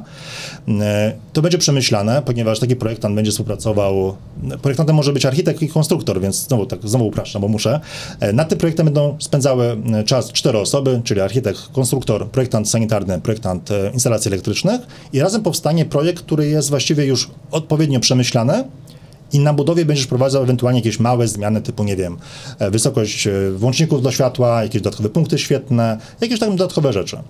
I biorąc pod uwagę, ile stresu i czasami pieniędzy kosztuje na budowie już dopre- doprecyzowanie pewnych rzeczy w projekcie katalogowym, uważam, że koszt projektu indywidualnego często się po prostu zwraca. Bo masz po prostu więcej spokoju, więcej oszczędności, ten projekt jest po prostu lepiej e, zoptymali- zoptymalizowany. A jaka jest różnica ceny między mm, takim projektem gotowym a projektem indywidualnym? Mniej więcej. Mniej więcej, widełki są bardzo duże, bo możesz kupić projekt indywidualny za 5-6 tysięcy złotych w niektórych województwach, bo nie, nie wszędzie nawet, tam bardziej chyba na południu. E, są projekty za kilkanaście tysięcy, ale są też projekty za 30 i 40 tysięcy złotych. I ja na swoje potrzeby mam takie rozróżnienie takich jakby trzech, trzech rodzajów projektu. Ten najdroższy projekt powinien być, chociaż cena nie zawsze oznacza, że to jest, no trzeba się upewnić, ale na, zazwyczaj ten mm, projekt najdroższy e, zawiera projekt wykonawczy. W wielkim skrócie jest to taki przepis na twój dom, czyli krok po kroku jest rozpisane, co trzeba zrobić, jak trzeba zrobić. Wykonawca dokładnie wie, nie musi improwizować. To jest projekt wykonawczy, za które nie wiem, czy zawsze warto płacić. Uważam, że nie zawsze. Znaczy, jak masz na przykład prostą bryłę budynku, masz jakieś takie standardowe rozwiązania, to myślę, że taki projekt wykonawczy nie jest niezbędny. To jest jakby jeden rodzaj projektu. E, drugi pro, rodzaj projektu to jest taki powiedzmy typowy, normalny, za kilkanaście tysięcy złotych zazwyczaj. To jest projekt, który zawiera wszystkie właśnie potrzebne informacje. Nie są bardzo szczegółowe, ale wystarczające. Mhm. Na cenę oczywiście wpływa także e, dodatkowe usługi projektanta. Na przykład wydobycie wszystkich dokumentów, może wykonać badania geotechniczne w swoim imieniu, załatwić mapę do celów projektowych, więc ta cena może być wyższa, ale o tyle, o ile w sumie te, te, pieniądze też byś zapłacił samodzielnie, na przykład korzystając z usług geodety, więc to trzeba po prostu mm, sprawdzać, jaki jest zakres prac projektanta. No i trzecia, yy, trzeci rodzaj to są te projekty, powiedzmy, tanie, tak bym je nazwał, które często, nie, nie, mówię, że zawsze, bo nie mam całego przekroju rynku, ale szczerze mówiąc nie znalazłem jeszcze projektu, nie obejrzałem projektu, który kosztował od 5 do 7 tysięcy złotych, który nie miał pewnych braków. Bo niska cena projektu oznacza, że projektant zapewne nie miał czasu, żeby tobie poświęcić, czyli nie wypytał cię dobrze o wszystko. Prawdopodobnie taki projektant zapytał cię o to, jaki projekt katalogowy tobie się podoba. Okej, okay, narysujemy coś podobnego. No i potem to gdzieś idzie, tak? Ale dobry projektant zaczyna od właśnie od kartki. Rysuje, poświęca sobą czas. Czasami te, te rozmowy trwają kilka godzin. I potem ten projekt jest robiony przez cztery osoby naraz, aby było coś rzeczywiście świetnego. I e, osoba, która bierze 5000 zł, która płaci na przykład e, konstruktorowi 1000-1500 za przeliczenie wszystkiego, e, płaci po, nie wiem jakie są stawki dla instalatorów, ale powiedzmy, że po kilkaset złotych, no to zostaje jemu co, 1000-2000 zł za zrobienie tego wszystkiego, to się nie może udać. Znaczy, to są za niskie stawki, żeby ten projekt był dobry. Natomiast wiem, że ludzie tak się budują i jak znajdziesz informacje w internecie, to ludzie są zadowoleni z jakości projektu, tylko że kiedy? Jeszcze przed budową domu. Czyli oni jeszcze nie wiedzą, że ten projekt budowlany, który mają, ma pewne braki, błędy nawet, e, których by nie miał projekt za trochę wyższą cenę. I mówię mhm. to jako osoba, która nie jest związana z, nie jestem projektantem, tak? Mówię to absolutnie obiektywnie. Ja mam projekt indywidualny, który mam trochę przypadkiem, przyznaję, bo okazało się, że po prostu na moją działkę nie ma takiego projektu katalogowego, który by mi się podobał. I to zresztą było po już po podjętej decyzji o tym, jakie chcemy dom wybudować. Okazało się po pół roku później, że to jest jakaś bzdura, że, że, że wycofujemy się z tego. I e, okazało się, że nie ma na przykład projektów domów parterowych o powierzchni 200 m2 po zewnętrznej. Nie ma po prostu, więc musiałem skorzystać z projektanta. I dopiero potem jakby doceniłem rolę projektanta w całym procesie e, budowy. E, plus taki projektant może także świadczyć nadzór autorski, czyli być znowu dodatkowym sojusznikiem dla Ciebie podczas budowy. Czyli masz projektanta, który jest na budowie, masz kierownika budowy, który jeszcze są na budowie, no i wykonawcę, który realizuje e, budowę według tego projektu. O. o. I to w skrócie jest. Czyli rozumiem, że e, polecasz projekty indywidualne. Przynajmniej ja tak uważam, mm -hmm. nie, nie wiem co wy myślicie że dobry projekt oszczędza ci i tak na materiale, czasie i kosztów i kosztach robocizny. Na materiale nawet myślę, że w mniejszym stopniu, bardziej na, na czasie i oszczędza ci na stresu po prostu.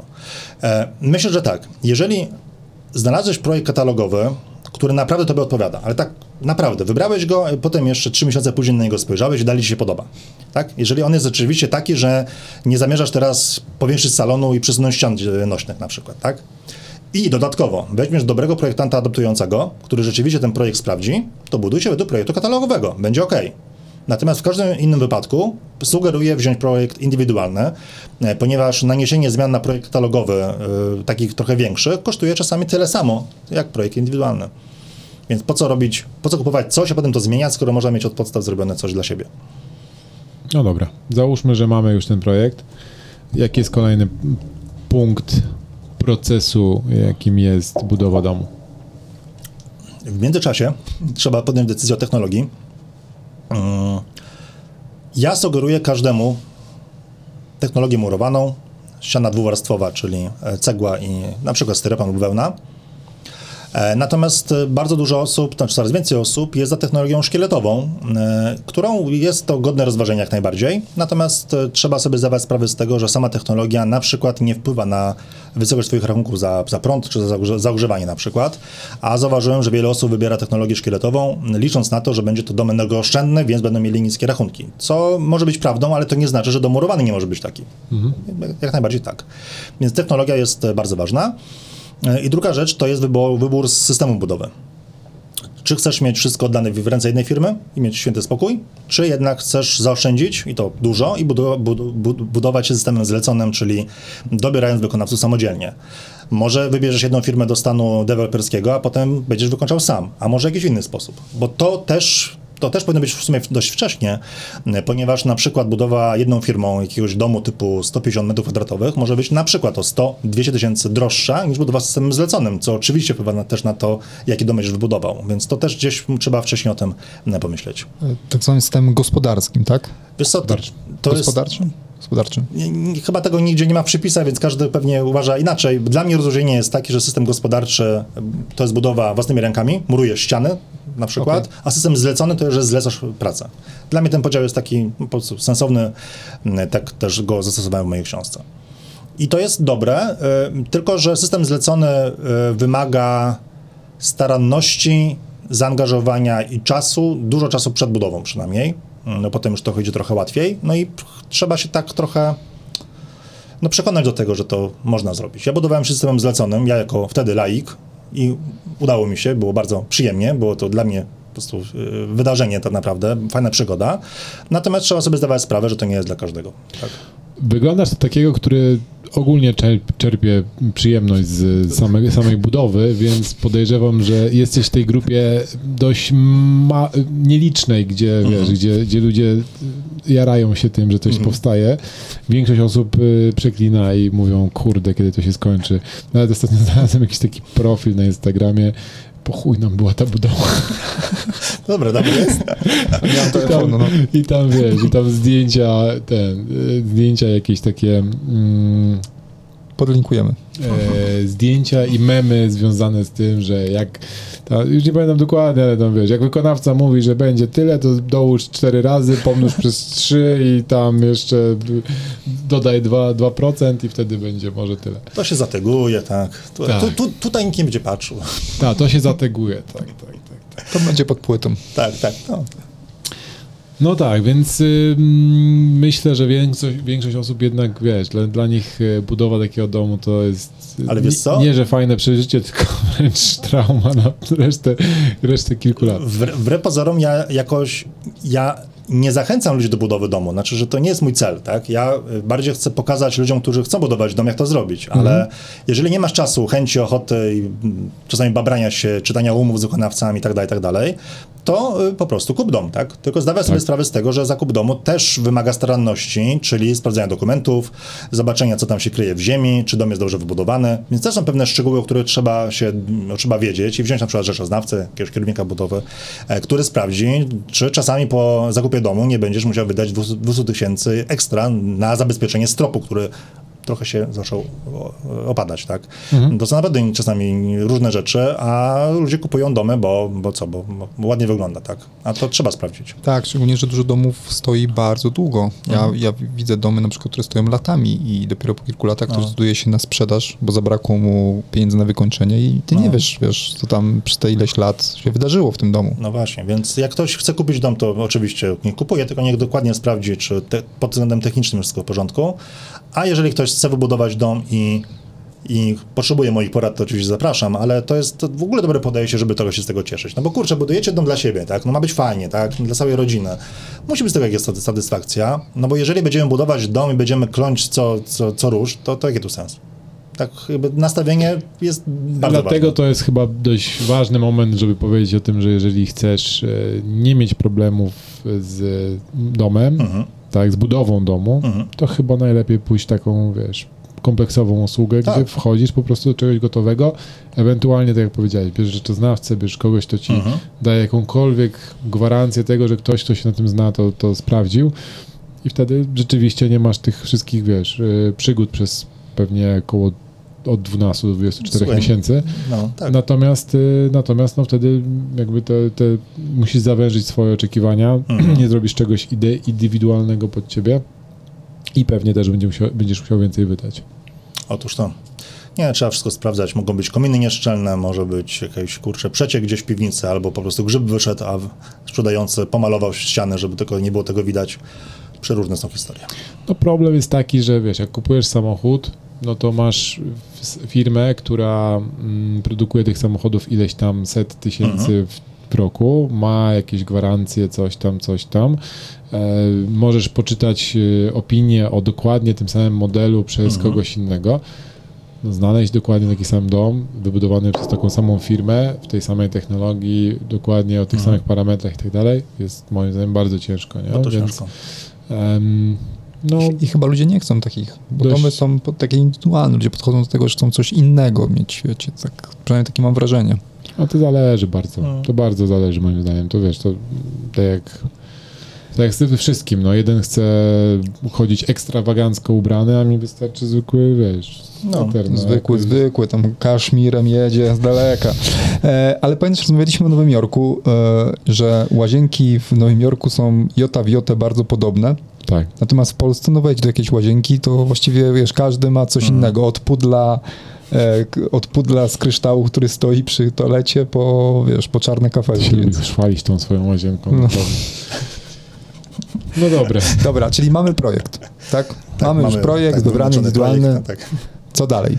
Co dalej? Mamy projekt, wiemy, że mamy wszystko, mamy technologię, mamy sposób budowy, no to co, wybór wykonawców, o którym już wcześniej troszkę mówiliśmy. W zależności od tego, kogo szukamy, no to albo jednej firmy, albo, albo kilku. E, przy czym taka mała, małe ostrzeżenie, bo mm, firmy, które budują domy od A do Z, naprawdę też trzeba starannie wybrać, a zauważyłem, że dużo osób wybiera taką firmę tak naprawdę byle szybciej, no bo wychodzą z założenia, że duża firma to musi być dobrze, też sprawdza się dokładnie i nie ma co w ogóle brać tylko jednej oferty, trzeba tych ofert wziąć z 5, 6 nawet, bo rozstrzał cenowy budowy domów jest niesamowity. Różnice są czasami 300 tysięcy złotych na małym domku, nie żadnym, żadnej willi, tak? I ja już któryś raz dostaję ofertę od moich czytelników z prośbą właśnie o cenę, masz budowę jednego domu za 500 tysięcy i drugiego tego samego za 800 tysięcy, gdzie tak naprawdę wszystko jest to samo. Tak? I ja nie wiem, z czego wynika ta różnica. Okej, każdy chce zarobić, w porządku, e, ale obie oferty uwzględniały podatki i tak dalej, no więc kurczę, trzeba uważać, tak? Nie zawsze, no, myślę, że nawet rzadko zapłacenie aż tylu tysięcy więcej jest uzasadnione. Okej, różnica 20 tysięcy, wybierzmy lepszą firmę, już ta cena nie ma znaczenia, ale przy tak dużym rozstrzale musimy mieć po prostu rozeznanie na rynku, musimy tych ofert wziąć sporo. Zauważyłem, że dużo też zależy od tego, czy firma ma w danym momencie okienko na Mhm. budowę, czy też ma dużo kontraktów do przodu.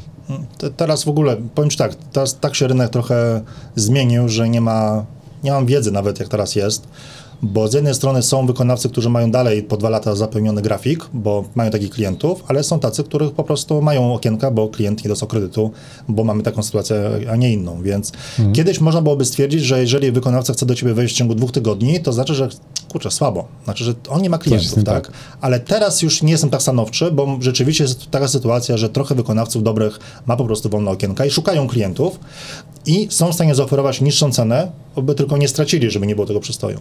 No, masz, wiesz, jak masz pracowników, który, których masz na etatach, no to potrzebujesz dla nich pensje. czasami, wiesz, pracy tylko po to, Wiem. żeby, żeby przetrwać, nie? Wiem, wiem. Dobra. Mm, Projekt. Wykonawcy. E, ja bym powiedział coś odnośnie nadzoru, bo ty wspomniałeś dość tak pobieżnie o tym, że masz tego, mm, tego sojusznika w postaci kierownika budowy. Ja myślę, że to jest dość ważna e, postać, tak, która teoretycznie przynajmniej powinna mieć ogromną wiedzę, którą ty wykorzystujesz i ona powinna ci do, do, do, doradzać w wielu rzeczach. Jakie ty masz na to spojrzenie? Moje podejście do budowy jest takie, że jak budujesz dom, to nie musisz się znać na budowie. Tak? Tobie na tym w sumie nie powinno zależeć. Chcesz wybudować dom i, i koniec. W związku z tym, oprócz projektanta, musisz mieć dobrego kierownika budowy. I teraz, jak jest zazwyczaj i dlaczego tak jest źle? Zazwyczaj bierze się taniego kierownika budowy, który weźmie za całą budowę 1500-2000 zł. E, Taki kierownik budowy zjawi się na budowie prawdopodobnie 4 razy, przy zalewaniu fundamentów, zobaczy, czy jest dobrze zbrojnie ułożone, potem będzie na kolejnym etapie, będzie raz na jakiś czas, a jak będziesz chciał jego dodatkowo, to przyjedzie za 200 zł, za 300 zł za wizytę, nie ma problemu. Moim zdaniem, jeżeli nie mamy żadnej wiedzy technicznej i nie mamy nikogo obok, kto, nam, kto nas wspomoże, mm, to jest błąd. Powinniśmy wziąć kierownika, który jest na budowie co trzeci, czwarty dzień czasami, e, po to, aby nadzorował wykonawcę. Czyli czy są murowane dobrze ściany, czy każdy etap budowy wcześniejszy jest dobrze zrobiony, e, aby był czas na poprawki, aby był czas na konsultacje, aby był czas na analizę projektu. Tak, kierownik budowy też musi poświęcić ileś tam godzin, aby upewnić, że ten projekt jest w porządku. No, musisz się nauczyć tego projektu. Musisz nauczyć tego projektu. A czasami jest tak, że kierownik budowy mówi, dobra, 1500 zł, spojrzę na ten projekt, a spoko, standardowy projekt, tak? Nieprawda, analiza projektu przeze mnie trwa czasami 2-3 godziny, a ja sprawdzam tylko jedną dziesiątą rzeczy, bo na więcej się po prostu nie znam, więc sprawdzam tylko rzeczy, na których się znam i zwracam uwagę. Osoba doświadczona, który musi przeżyć projekt od A do Z, poświęci na to cały dzień tak naprawdę. I Efektem będą na przykład pytania do projektanta z prośbą o uzupełnienie. Widziałem wymianę mailową, w której kierownik budowy spisał 100 pytań do, dosłownie tam było 100 coś pytań do projektanta z prośbą o to, o to, o to, o to, o to. O to. I dzięki tej pracy ten projekt będzie rzeczywiście ok. I gdyby tej pracy nie wykonał, no to by dopiero na budowie się okazało, że panie, co tu mamy zrobić, tak? I być może widzieliście na forach internetowych, na przykład e, mam wylane fundamenty, e, budowa się z ceramiki czy z betonu komórkowego. No to nie to już za późno takie pytania, tak? To już powinno być wcześniej rozważone. E, czy dawać gaz, czy pompę ciepła? No znowu, za późno, tak? To powinno być wcześniej wszystko ustalone i tak dalej, i tak dalej. E, ludzie na przykład budują już domy, mamy kominy postawione i zmieniają decyzję na temat wentylacji. Albo się okazuje, że chcą mieć wentylację mechaniczną, a nie ma miejsca na rekuperator, bo nikt tego nie przewidział. Albo mają pomieszczenia za niskie i nagle trzeba ukryć kanały wentylacyjne pod sufitem, ukryć się e, pod płytą karton gips, tylko nam się pomieszczenie obniża i wtedy jest niekomfortowo. tak? I kierownik budowy jest po to, żeby to przeanalizował, no i potem był na budowie, żeby sprawdzał wykonawcę, czy wszystko jest w porządku. I taki kierownik budowy, moim zdaniem, powinien wziąć za swoją budowę 4-5 tysięcy złotych, myślę, że minimum, za prowadzenie całej budowy. Mhm. I wtedy jest, mamy projektanta, który świadczy od nadzór autorski, kierownika budowy. jak duża budowa, tak? Bo 4-5 tysięcy to moim zdaniem mała budowa, tak? No tak. jak no, coś większego tak. budujesz, to... Plus możesz jeszcze, jeżeli buduje się na przykład za granicą, bo takie też dostaję pytania, wziąć jeszcze dodatkową inspektora nadzoru budowanego, mhm. co okej, okay, powoduje to, że jeszcze mamy jedną osobę do kontroli. W niektórych krajach nawet to jest niestety wymagane. Mhm. No dobrze. Tutaj ja bym jeszcze dodał jedną rzecz, bo mówimy o wielu, wielu wątkach, wielu rzeczach, które, mhm. których należałoby się znać, żeby to zrobić fajnie, tak? Mówi się o tym, że tak naprawdę trzeci dom dopiero to jest ten dom dla ciebie, mm -hmm. bo pierwszy to budujesz, żeby się nauczyć w ogóle czym mm -hmm. jest budowa, drugi to już tam pewne rzeczy te podstawowe już ogarnąłeś, ale jeszcze nadal jest dużo rzeczy, które, które dochodzi. Mm -hmm. No a trzeci to jest taki, że już możliwe, że będziesz się dobrze w nim czuł.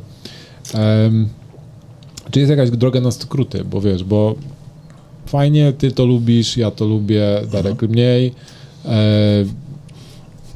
pewnie nam da to jakoś super więcej e, prze, przewagi, że wiesz, że się zdoktoryzujemy z poszczególnych rzeczy. Mhm.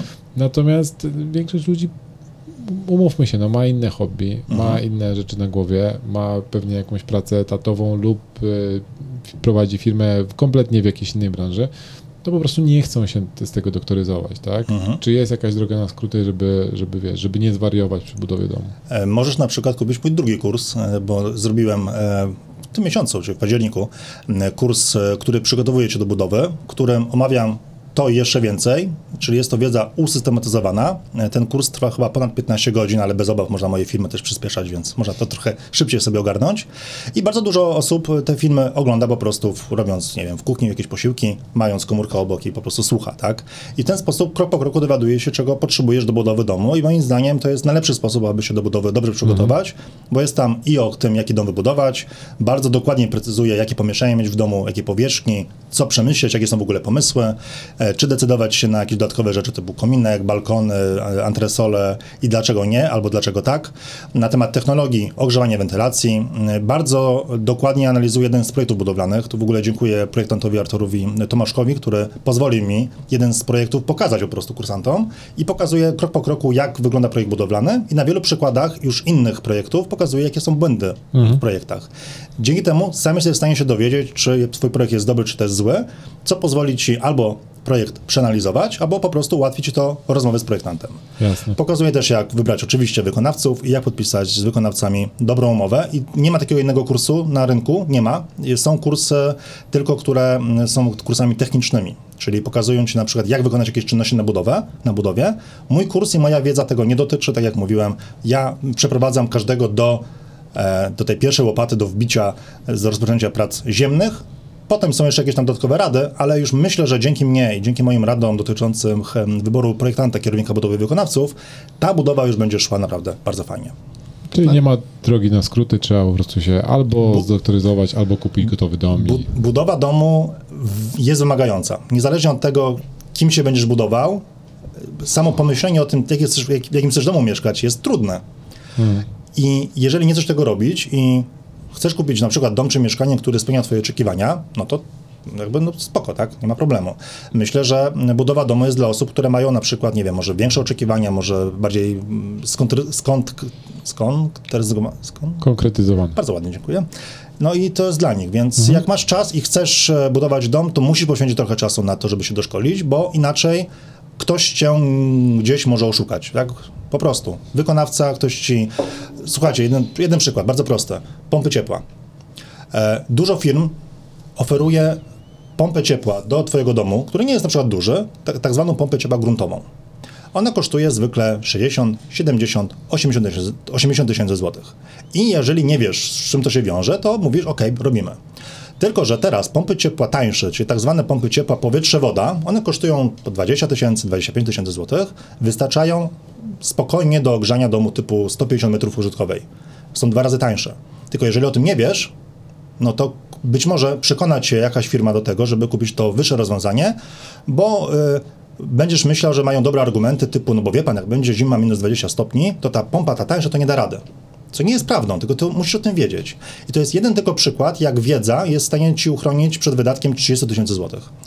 Znaczy, ja generalnie uważam, że jeżeli budujesz dom, w którym będziesz mieszkał kilkanaście lat prawdopodobnie albo kilkadziesiąt, Mhm. to te 15 godzin poświęcone na to, żeby... To jest, to, to jest w ogóle nic. Natomiast wiecie co, my też mamy kurs y, Szkoła Najmu.pl, do którego zachęcamy, Mhm. gdzie y, tłumaczymy ludziom, jak kupić i wynająć mieszkanie.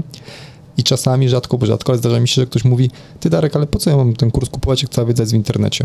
Oczywiście, że jest cała wiedza w internecie, tylko możesz spędzić tygodniami jakby szukając jej i też nie wiesz, czy ona jest sprawdzona, a nie ma kompresji i algorytmu na doświadczenie. No po prostu no, Nie nie, ma. No, nie ma. No, no, trzeba pewne rzeczy zrobić, żeby później jakby opracować to w kursie wszystko. I to samo jest tutaj. Pewnie tą wiedzę, którą ty masz, też da się zrobić i znaleźć w internecie. Nie każdą. No, no, nie, nie przemyślaną na pewno, Mhm. ale zajmie to setki godzin albo tysiące komuś.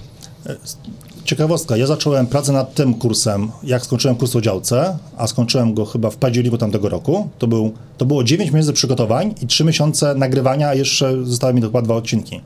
E, Gdyby nie to, że mam drugą firmę i mam dzięki temu trochę więcej czasu, ten kurs by nie powstał. Bo ja bym go musiał na przykład nakręcać, nie wiem, dwie godziny wieczorami dziennie, to by to potrwało chyba z rok, bo to jest tyle wiedzy. I też mam taki charakter, że jak już coś nagrałem i potem doszedłem do wniosku, że jednak warto coś jeszcze doprecyzować, dopowiedzieć, to, to nie waham się po prostu, to skaso- kasuję i nagrywam jeszcze raz, tak? Jezu, dobrze, że my tak nie mamy z Pawłem. Nie, to jest straszne, nie polecam temu No. tego nikogo. Dobrze, że nie muszę dla ciebie budować domu. No nie? No, dobra, ale ja mam pewien, pewien, pewien niedosyt. Sorry, jeszcze pociągnę ten temat. E, mamy już projekt, wykonawców, umowy i tak dalej. E, Co dalej? Jak w ogóle wybrać te wszystkie rzeczy, jakby materiały? Jak w ogóle do tego podejść? Bo mówię, że jest straszny szum informacyjny w internecie. Każdy chce sprzedać. Okej. Pomijając mój kurs, tak? Pomijając E, To musisz kurs. zadać mi jakieś konkretne pytanie, y, bo wtedy mogę ci odpowiedzieć. Co bo jest najdroższe w budowie z materiałów? Chodzi o materiały do budowy domu. Tak. Wiesz co, to nie ma znaczenia. Wiesz dlaczego? Czego? Bo na przykład masz różne dyskusje typu czy beton komórkowy, czy ceramika, czy silikat na przykład i e, ceny są różne. Tylko, że jakby analizując całą przegrodę, musisz także przewidzieć, ile dasz na przykład styropianu. Tak? I może być tak, że beton komórkowy wyma- wymaga na przykład mm, 15 cm styropianu, a ceramika 20 cm. I nagle się okazuje, że koszt materiału i termoizolacji, abyś miał takie samo zapotrzebowanie na energię, w obu przypadkach jest taki sam. Jeżeli są jakieś e, nawet różnice, to są tak niewielkie, że w sumie nie, nie warto ich rozpatrywać, e, jeżeli chodzi o własny dom. Moją sugestią jest korzystanie z takiego materiału, który, e, z którego korzystają wykonawcy lokalni i który jest w lokalnych hurtowniach. Bo czasami jakiegoś mat- materiału, na przykład silikatu, po prostu nie ma chwilowo na rynku. I to jest ważniejsze. Okej, no to in, zadam Okej. inaczej pytanie. E, co jest dla ciebie taką krytyczną etapem inwestycji? Ściany, dach. Jakbyś miał tylko jedną rzecz dopilnować, super, czego byś dopilnował? Fundamenty. Fundamenty. Fundamenty, bo jak tutaj będzie coś zwalone, no to już się nie doszukasz.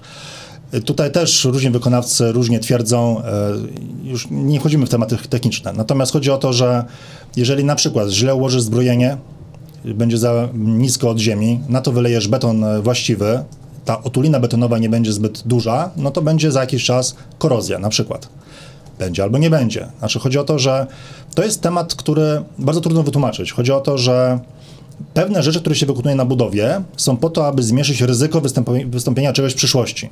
To, że czegoś nie zrobisz, nie oznacza, że będzie jakiś błąd. Po prostu zmniejszasz ryzyko. E, dlatego, e, jak możecie wejść na mój artykuł Budowa domu krok po kroku, który ja stworzyłem z projektantem Maciejem Kuleszą, on jest od spraw bardziej technicznych, który buduje dom według swojego projektu. W ogóle fajna sprawa. E, I tam napisałem na przykład, że jeżeli robisz fundamenty, musisz koniecznie dać beton podkładowy. To jest taka warstwa betonu wyrównująca, dzięki której wyrównujesz grunt i układasz równo zbrojenie. Dużo wykonawców tego nie robi uważając, że mogą wyrównać ziemię we własnym zakresie, e, ułożą zbrojenie, w miarę równo będzie ok. No ale właśnie, to ryzykuje na przykład to, że będzie się, nie wiem, e, mleczko cementowe z betonu uciekało w grunt na przykład. Jest jakieś większe ryzyko, więc po co je podejmować. Więc jeżeli byłby jakiś jeden etap, były to, by, byłyby to fundamenty, wszystko inne da się plus minus e, poprawić, e, wyrównać, czy nawet zniszczyć się, zrobić od nowa, jak zobaczysz, że ściana jest źle robiona na przykład. Ale wiesz co, już widzę te komentarze pod, pod e, podcastem. Nie, to w ogóle ten podkład bez sensu. Nie wiem, czy macie wrażenie, że każdy Polak jest lekarzem i budowlańcem i nikt nie wybudował domu, a powie ci, nie, te, o te, nie, to, to nie tak, to silikat, tylko silikat, tylko to. Albo tylko 15 cm styropianu, bo coś tam. To, chudziak to... jest bez sensu. Tak, chudziak jest bez sensu. Słuchaj, no tak, tak może być, ale jakby no nic, nic no tak. nie poradzimy. Tak? Pamiętam, że Łukasz Budowlaniec na początku, nie wiem, czy kojarzycie, nie, e, używa betonu podkładowego i pamiętam, że tam dużo było właśnie komentarzy czytelników i od jakiegoś dużo dłuższego czasu przynajmniej e, zawsze daje beton podkładowy i zawsze mówi, że to jest konieczne, tak więc jakby to jest dla mnie taki przykład wykonawcy, który robił coś w pewien sposób przez wiele lat, ale doszedł do wniosku, że jednak lepiej jest zrobić coś inaczej, więc e, myślę, że to z tego wynika, że wielu wykonawców robi tak, bo zawsze tak robiło i nie do końca są może nawet świadomi tego, że można zrobić inaczej. Ogólnie rzecz biorąc, bo mm, takie trzymanie się projektu to jest oczywiście bardzo fajne, tylko niespotykane dosyć w, w tak w, w, Polsce, bo zwykle inwestorzy kupują jakiś projekt budowlany i potem jest trochę improwizacja na budowie, więc też mhm. trzeba trochę przyzwyczaić wykonawców do tego, że jednak projekt jest tutaj nadrzędny.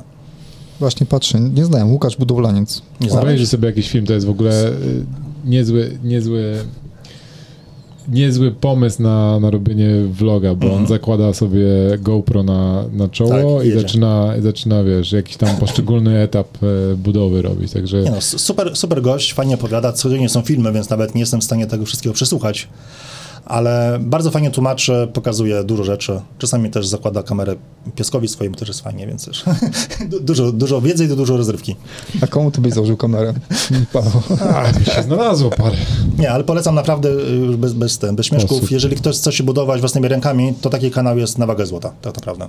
Dobra, o, będzie link i do twojego artykułu mhm. e, dotyczącego budowy domu i do Łukasza Budowlanca poniżej. Ja myślę, że trochę komentarzem do Twojego pytania, Darek, to jest tak, że budowa jest na tyle mm, skomplikowanym procesem i na tyle różne, różne drogi są pra, prawidłowe, że nie ma czegoś takiego jak wiesz, domy szkieletowe są lepsze od domów budowlanych. Jaki dom, jakiej technologii, gdzie i tak dalej, i tak dalej. Inaczej się buduje domy w, w Polsce, mhm. inaczej się buduje domy w Australii. No. Dlaczego? Dlatego, że na przykład tam są bardziej przyzwyczajeni do tego czy tego, tak? albo dlatego, że mają inną, inną charakterystykę pogody i tak dalej, mhm. i tak dalej, i tak dalej. No, budownictwo ogólnie ma ogromną przeszłość, tak? No, odkąd, odkąd ludzie są na, na, na, na, tej ziemi, to coś tam budowali albo coś tam tworzyli, no i to tak, wiesz, no, niektóre są zaszłości, niektóre wchodzą jakieś nowe nowe technologie. Oczywiście producent tej technologii będzie mówił, że to jest lepsze od Aha. tyle i tyle od tego, ale też znowu w, jaki, w jakich warunkach i tak dalej. Niestety najczęściej trzeba podjąć po prostu męską decyzję i wybrać coś, tak? tak. I się mierzyć z tymi konsekwencjami. Na szczęście najczęściej jest tak, że te rzeczy są na tyle sprawdzone, że nawet jeżeli będą trochę gorsze od mhm. tej drugiej opcji, to i tak dadzą radę. No, to wiesz, to jest tak jak wchodzisz do sklepu z włącznikami e, elektrycznymi, takich włączniki, które zapalają światło i jakby który jest lepszy, nie? a tam masz 200 rodzajów. Mhm. Jeden będzie miał szklaną budowę, z moją mamą byłem przedwczoraj. Nie. Człowieku, półtorej godziny, wybieranie. Jedna ramka, trzypolowa, y, dwa gniazda, jeden włącznik podwójny. Półtorej godziny wybierania. Pozdrawiam cię. Udało się chociaż? Udało się, yeah. tak, tak, tak. Nie, no wyolbrzymiam oczywiście, Pod, pod ale... reklama, tak. Y, wyolbrzymiam oczywiście, natomiast rzeczywiście tak jest, że niektóre rzeczy dla nas Mhm. e, są bardzo ważne i istotne, tylko w momencie, kiedy je wybieramy. No, później jakby tracą na znaczeniu tak naprawdę. Bo ten dom, jak już stoi i ma te wybudowane ściany z pustaka, przykład, no to już się nie, nie zastanawiamy, ach kurde, mogłem wziąć ten silikat, będzie le- byłby lepszy. Ja pamiętam po, po remoncie naszego biura, jeszcze, jeszcze przed budową mojego domu, to było dawno temu, wynajęliśmy takie biuro na pańskie tutaj, 90 metrów kwadratowych, do wymiany, wszystko tam, okna tylko zostały tak naprawdę. To pamiętam, że już po zakończeniu remontu, jak siedziałem u dentysty, to po prostu nie mogłem zdzierżyć, bo patrzyłem na sufit i on był krzywo, wiesz, po prostu nie, nie mogłem się powstrzymać po prostu i dopiero mi to przyszło chyba miesiąc po. Po budowie domu miałem bardzo podobnie. Miałem takie dwa miesiące, że patrzyłem na wszystko, na wszystkie szczegóły. Byłem, byłem u kogoś, patrzyłem, że ma coś krzywo, że coś nie jest niedokładnie. Na szczęście to przechodzi po prostu. Więc pewne rzeczy y, rzeczywiście staramy się, żeby było idealnie, ale potem to nie ma znaczenia, tak? Faktycznie. E, natomiast ważne jest to, żeby ten dom był po prostu dobrze wybudowany. Przy domach szkieletowych na przykład y, bardzo y, trzeba uważać na samą ścianę, ponieważ masz tam na przykład wełnę, tu masz wiesz, szkielet, jest jakaś tam możliwość kondensacji pary wodnej, która może zniszczyć na przykład ścianę, no ale to już też wynika z projektu tak naprawdę, powinno przynajmniej. Ale sprawy wykończeniowe to szczerze mówiąc, przynajmniej dla mnie jest tak, że oby było sucho, miło, przyjemnie, a to, że tam jest jakaś nawet jakaś mała niedoróbka, to tam nie będę tego widział Ostatnio mieliśmy na budowie ym, przedstawiciela firmy, która nam wystawiała jakąś taką gwarancję na to. Mamy, tak po skrócie, mamy budynek w Londynie i e, zakończyliśmy już budowę, wynajęliśmy, ale teraz staramy się o, o refinansowanie, czyli jakby zaciągnięcie kredytu pod ten dom. I okazało się, że bank wymaga takiej gwarancji firmy zewnętrznej, która mówi, że ten dom jest dobrze zbudowany. I gość przyszedł i zaczął robić zdjęcia, tam omawiać jakby co było robione i tak dalej. I, i powiedział, że mm, mamy lepszą, e, lepszy stopień wykonania, pomimo tego, że moim zdaniem tam dużo rzeczy zrobiliśmy po prostu źle, albo wzięliśmy wykonawców, którzy to zrobili to źle. E, powiedział, powiedział, że mamy lepszy stopień wykonania niż deweloperzy w, w tamtym rejonie, tak? A deweloperzy tam robią, to nie jest tak jak w Polsce, że, że stan deweloperski to tam gołe ściany i sobie wykończy sam, tylko tam już wpro- kupując dom, mieszkanie, to, to wprowadzasz się do gotowego mieszkania. Czasami, znaczy no w większości, że- większość rzeczy jest, łazienka jest, no, podłogi, ściany pomalowane, elektryka cała i tak dalej. I tylko zostają ci, w- zostaje ci wstawienie swoich mebli i, i praktycznie tyle. Więc myślę, że jak e, ktoś ma problemy z tym, jak, jakie są u nas standardy, to wystarczy się przejechać do innych krajów na, na świecie i naprawdę nie, w niektórych miejscach, pomimo tego, że nam się wydaje, że ten zachód jest taki super, to, to się okazuje, że u nas jest całkiem Nie mamy czego się wstydzić, Zu- zupełnie nie. Ale ludzie się fokusują, wiecie, na takich rzeczach drobnych. Mm, Teraz szukam takiego mieszkania, które chcę kupić i byłem w mieszkaniu em, z rynku wtórnego zobaczyć, bo spodobało mi się ogłoszenie. I człowiek tam zachwalał, znaczy w ogóle cała rozmowa była nie wokół mieszkania, tylko wokół deski, która leży w tym mieszkaniu, niemieckiej deski, olejowanej, tam ściąganej skądś. I, i wiecie, ja się o coś pytał, on, tak, tak, ale niech pan zobaczy tę deskę. Ta deska, i on opowiadał mi całą historię, jak tą deskę 15 lat temu sprowadzał skądś tam w ogóle i tak dalej. E, mieszkanie mi się nie do, nie, znaczy nie spodobało się i zrezygnowałem jakby. Przez ale, deskę głównie. ale dzwoni do mnie pośredniczka i mówi, no oglądał pan to mieszkanie? Ja mówię, no tak, tak, tak, tak, tak. E, ja mówię, no nie, nie, wie pani, tam podałem kilka argumentów. Ona mówi, no tak, ale wie pan, ta deska. Kurwa, po prostu. Oni po prostu nie mieli innych argumentów, No. tylko deskę. Ja chcę panele, tak? No, nie, nie, nie chcę deski. Pani, 15 ja chcę, lat, nie? ja chcę panele. Więc ludzie się fokusują, jak po 15 latach on się tę deskę wspomina, to co musiało być, jak kupował to. A teraz Tak nie ma to żadnego znaczenia. Zresztą kolor mi się nie podoba, będzie No. no. wywalił. No, dywany położyć i będzie fajnie. No. Sławku, mam nadzieję, że zrobiliśmy taki dobry wstęp do tego, jak, e, jak budować dom jednorodzinny i nie zwariować. Oczywiście zahaczyliśmy tylko ten temat bardzo pobieżnie. Zapraszamy wszystkich bardziej em, chętnych, chętnych więcej informacji, po więcej informacji na Twoje kursy, szkolenia i Twój, twój blog. Co? Przechodzimy chyba do kolejnej części tego podcastu, czyli rekomendacji Corporal Lorda. Tak. Mamy taką, taki zwyczaj, że mówimy o rzeczach, które gdzieś tam ostatnio wpadły nam w ręce i fajnie by było się z nimi podzielić. Czy masz taką rzecz, która, którą chciałbyś się podzielić z naszymi słuchaczami? W związku z tym, że od kilku tygodni jestem w 100% zaangażowany w tworzenie kursu, to nawet nie za bardzo wiem, co się dzieje, wiesz, e, na świecie nawet, więc ja Niewiele, mogę... niewiele. Niewiele, nic, nic ciekawego, prawda? No, ciekawe. Pomijmy to w takim razie. E, Słuchajcie, tak naprawdę ja rekomenduję mój kurs, bo uważam, że to jest naprawdę i najlepszy kurs i najlepsza metoda, żeby wybudować swój dom. Natomiast e, zapewne e, większość osób, które teraz nas słuchają, mnie po prostu jeszcze wcześniej nie znały i naprawdę zachęcam do obejrzenia moich artykułów na blogu. Na przykład, jeżeli nie masz działki, znajdziesz na moim blogu mega poradnik o wyborze właśnie działki. Jest to mega poradnik darmowy, po prostu jest to długi artykuł, jak szukać działki, na co uwagę zwracać. Przekonacie się sami, w jaki sposób piszę artykuły, że one są rzeczywiście rzetelne, długie i tak samo wyglądają moje kursy. Jest to kupa bardzo dobrej wiedzy przydatnej każdej osobie, która chce się budować. No i się zawiodłem, bo myślałem, że powiesz o czymś, co ten, co, czego jeszcze nie było na tym kursie, znaczy na tym kursie, na tym podcaście. No do, dobra, wybaczamy. Ale słuchaj, wybaczamy. zostawiam w takim razie na, może na nasze drugie spotkanie, wiesz. No. Dobra. Przygotuję się lepiej. E, Link do, link do kursu będzie po, poniżej w notatkach. Ja wiecie co powiem, znalazłem tą stronę, o której rozmawialiśmy, Aha. tą do wyszukiwania osób w KRS-ach i do powiązań. Mhm. To nazywa się rejestr.io. Okej. Będzie to też w notatkach do podcastu. Wystarczy tam wpisać na przykład Kuryłowicz i wam wyskoczy właśnie, co, jaką firmę ma Paweł, kiedy założył, co zrobił, wszystkie powiązania z innymi Aha. firmami. Niestety działa to tylko w Polsce, czyli zobaczycie tylko, jakby, Mhm. bo informacje są z polskiego KRS-u. Natomiast y, no mega przydatne, naprawdę Mhm. ja używam tego w bardzo wielu sytuacjach i można się bardzo wiele rzeczy dowiedzieć. Ty to jesteś taki sto, stalkerem trochę, to? No trochę tak. Mm, lubisz, lubisz. Okej, e, to dodamy tak samo link pod opisem tego podcastu, znaczy pod tym, on- pod tym podcastem na, na stronie um, korpolandlord.pl. Mhm. A ja powiem tym razem trochę o innej rzeczy niż książki, bo które w ostatnim odcinku były tylko książki. E, byłem ostatnio na Majorce i e, chciałem powiedzieć o tym, że polecili nam tą Majorkę znajomi, którzy tam mieszkają.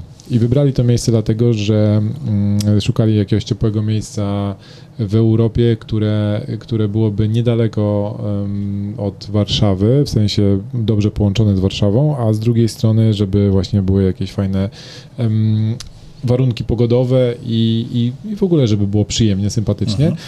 I oni trochę spędzili czasu nad tym, żeby znaleźć to właściwe miejsce i polecili im znajomi, którzy są, e, on jest pilotem, ona jest em, chyba stewardessą, ale to już to, to też, też nie pamiętam, albo, albo też pil, pilot, panią pilot. Mm, I powiedzieli, że Majorka jest najlepiej y, skomunikowana w Europie, znaczy z Europą, wyspą na Morzu Śródziemnym. Okazuje się, że ma największy, jeden z największych portów lotniczych, które, które przyjmuje bardzo, bardzo wiele różnych linii lotniczych z całego, z całego świata. I dzięki temu jest mega dobrze skomunikowana, a do tego y, podobno jest aż 300 dni słonecznych na tej wyspie. Mhm. My byliśmy teraz, czyli na początku października do mniej więcej połowy października i byłem zaskoczony, jaka super była tam pogoda.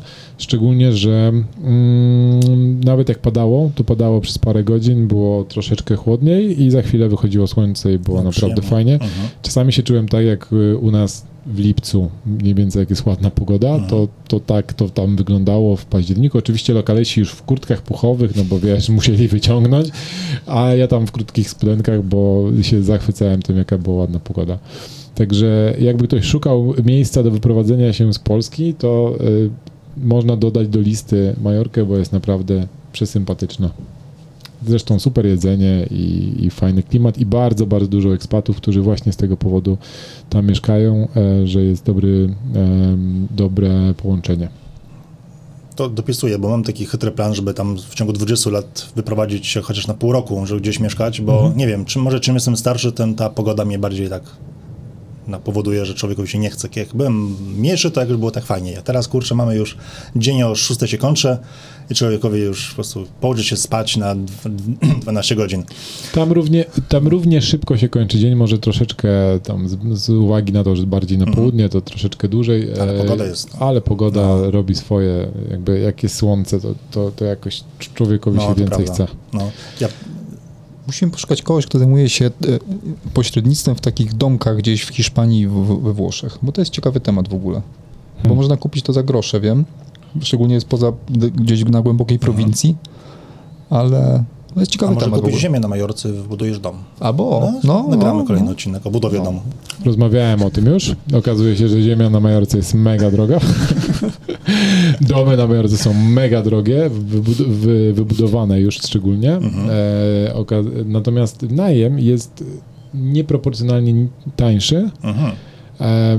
A wynika to z tego, że y, są w ogóle licencje na najem, więc jest tylko określona grupa ludzi, którzy może wynajmować jakkolwiek e, krótko, krótkoterminowo e, mieszkania, domy. Powyżej chyba 6 miesięcy już nie ma tego problemu, czy 12 miesięcy, już nie pamiętam dokładnie. E, I, I ten, no właśnie ta, ta, ta różnica najmu jest o wiele, o wiele e, wyższa, znaczy inaczej, stosunek kosztu czy tam e, wartości nieruchomości do ceny najmu jest znacząco inna niż jesteśmy do tego przyzwyczajeni w Polsce. Zdefiniuj drogi na Majorce dom. Kojarzysz ten jakąś? Drogi, wiesz No. co, tam zaczynały się domy nawet w jakichś takich małych mieścinach, no to milion euro. Milion euro. Ale na trzech Czyli to jak- wychodzi po 300 tysięcy. No. Jak stary Żoliborz w Warszawie. No, No, może, no, może. Tak, tak. może. Ostatnio patrzyłem na domy. Powiem ci o 2,5 miliona do remontu wzwyż. Na starym Żoliborzu już teraz. Tak, tylko że tam y, ja mówię od miliona w małych mieścinach, Okej. a wiesz, y, tam znajomy mi pokazywał domek, który jemu się podobał w pierwszej y, linii, brze, pierwszej linii brzegowej, no w sensie tak, że wiesz, że widzisz, widzisz morze. Y, Domek miał 200 metrów. E, Taka normalna, normalna nie jakaś y, wydziwiona bryła. 10 milionów euro. No. Trzeba spytać, czy są jakieś budowy domów na zgłoszenie na przykład. Jak, w Polsce. Kampera Kampera. to pewnie obejdziemy zaraz jakieś prawo i będzie, No. będzie całkiem fajnie. No dobrze. Jak to Polacy. Dziękujemy Ci bardzo, Dziękuję bardzo. Dzięki wielkie. Dzięki wielkie. Dzięki za książkę.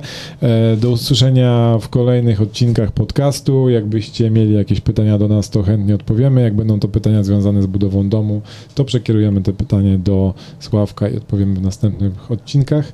Zapraszamy Was na stronę corpolandlord.pl, gdzie są wszystkie informacje odnośnie samego podcastu, opisu, linki i możliwość do zapisania się na newsletter, który e, bardzo skrupulatnie prowadzi Darek. Bardzo skrupulatnie.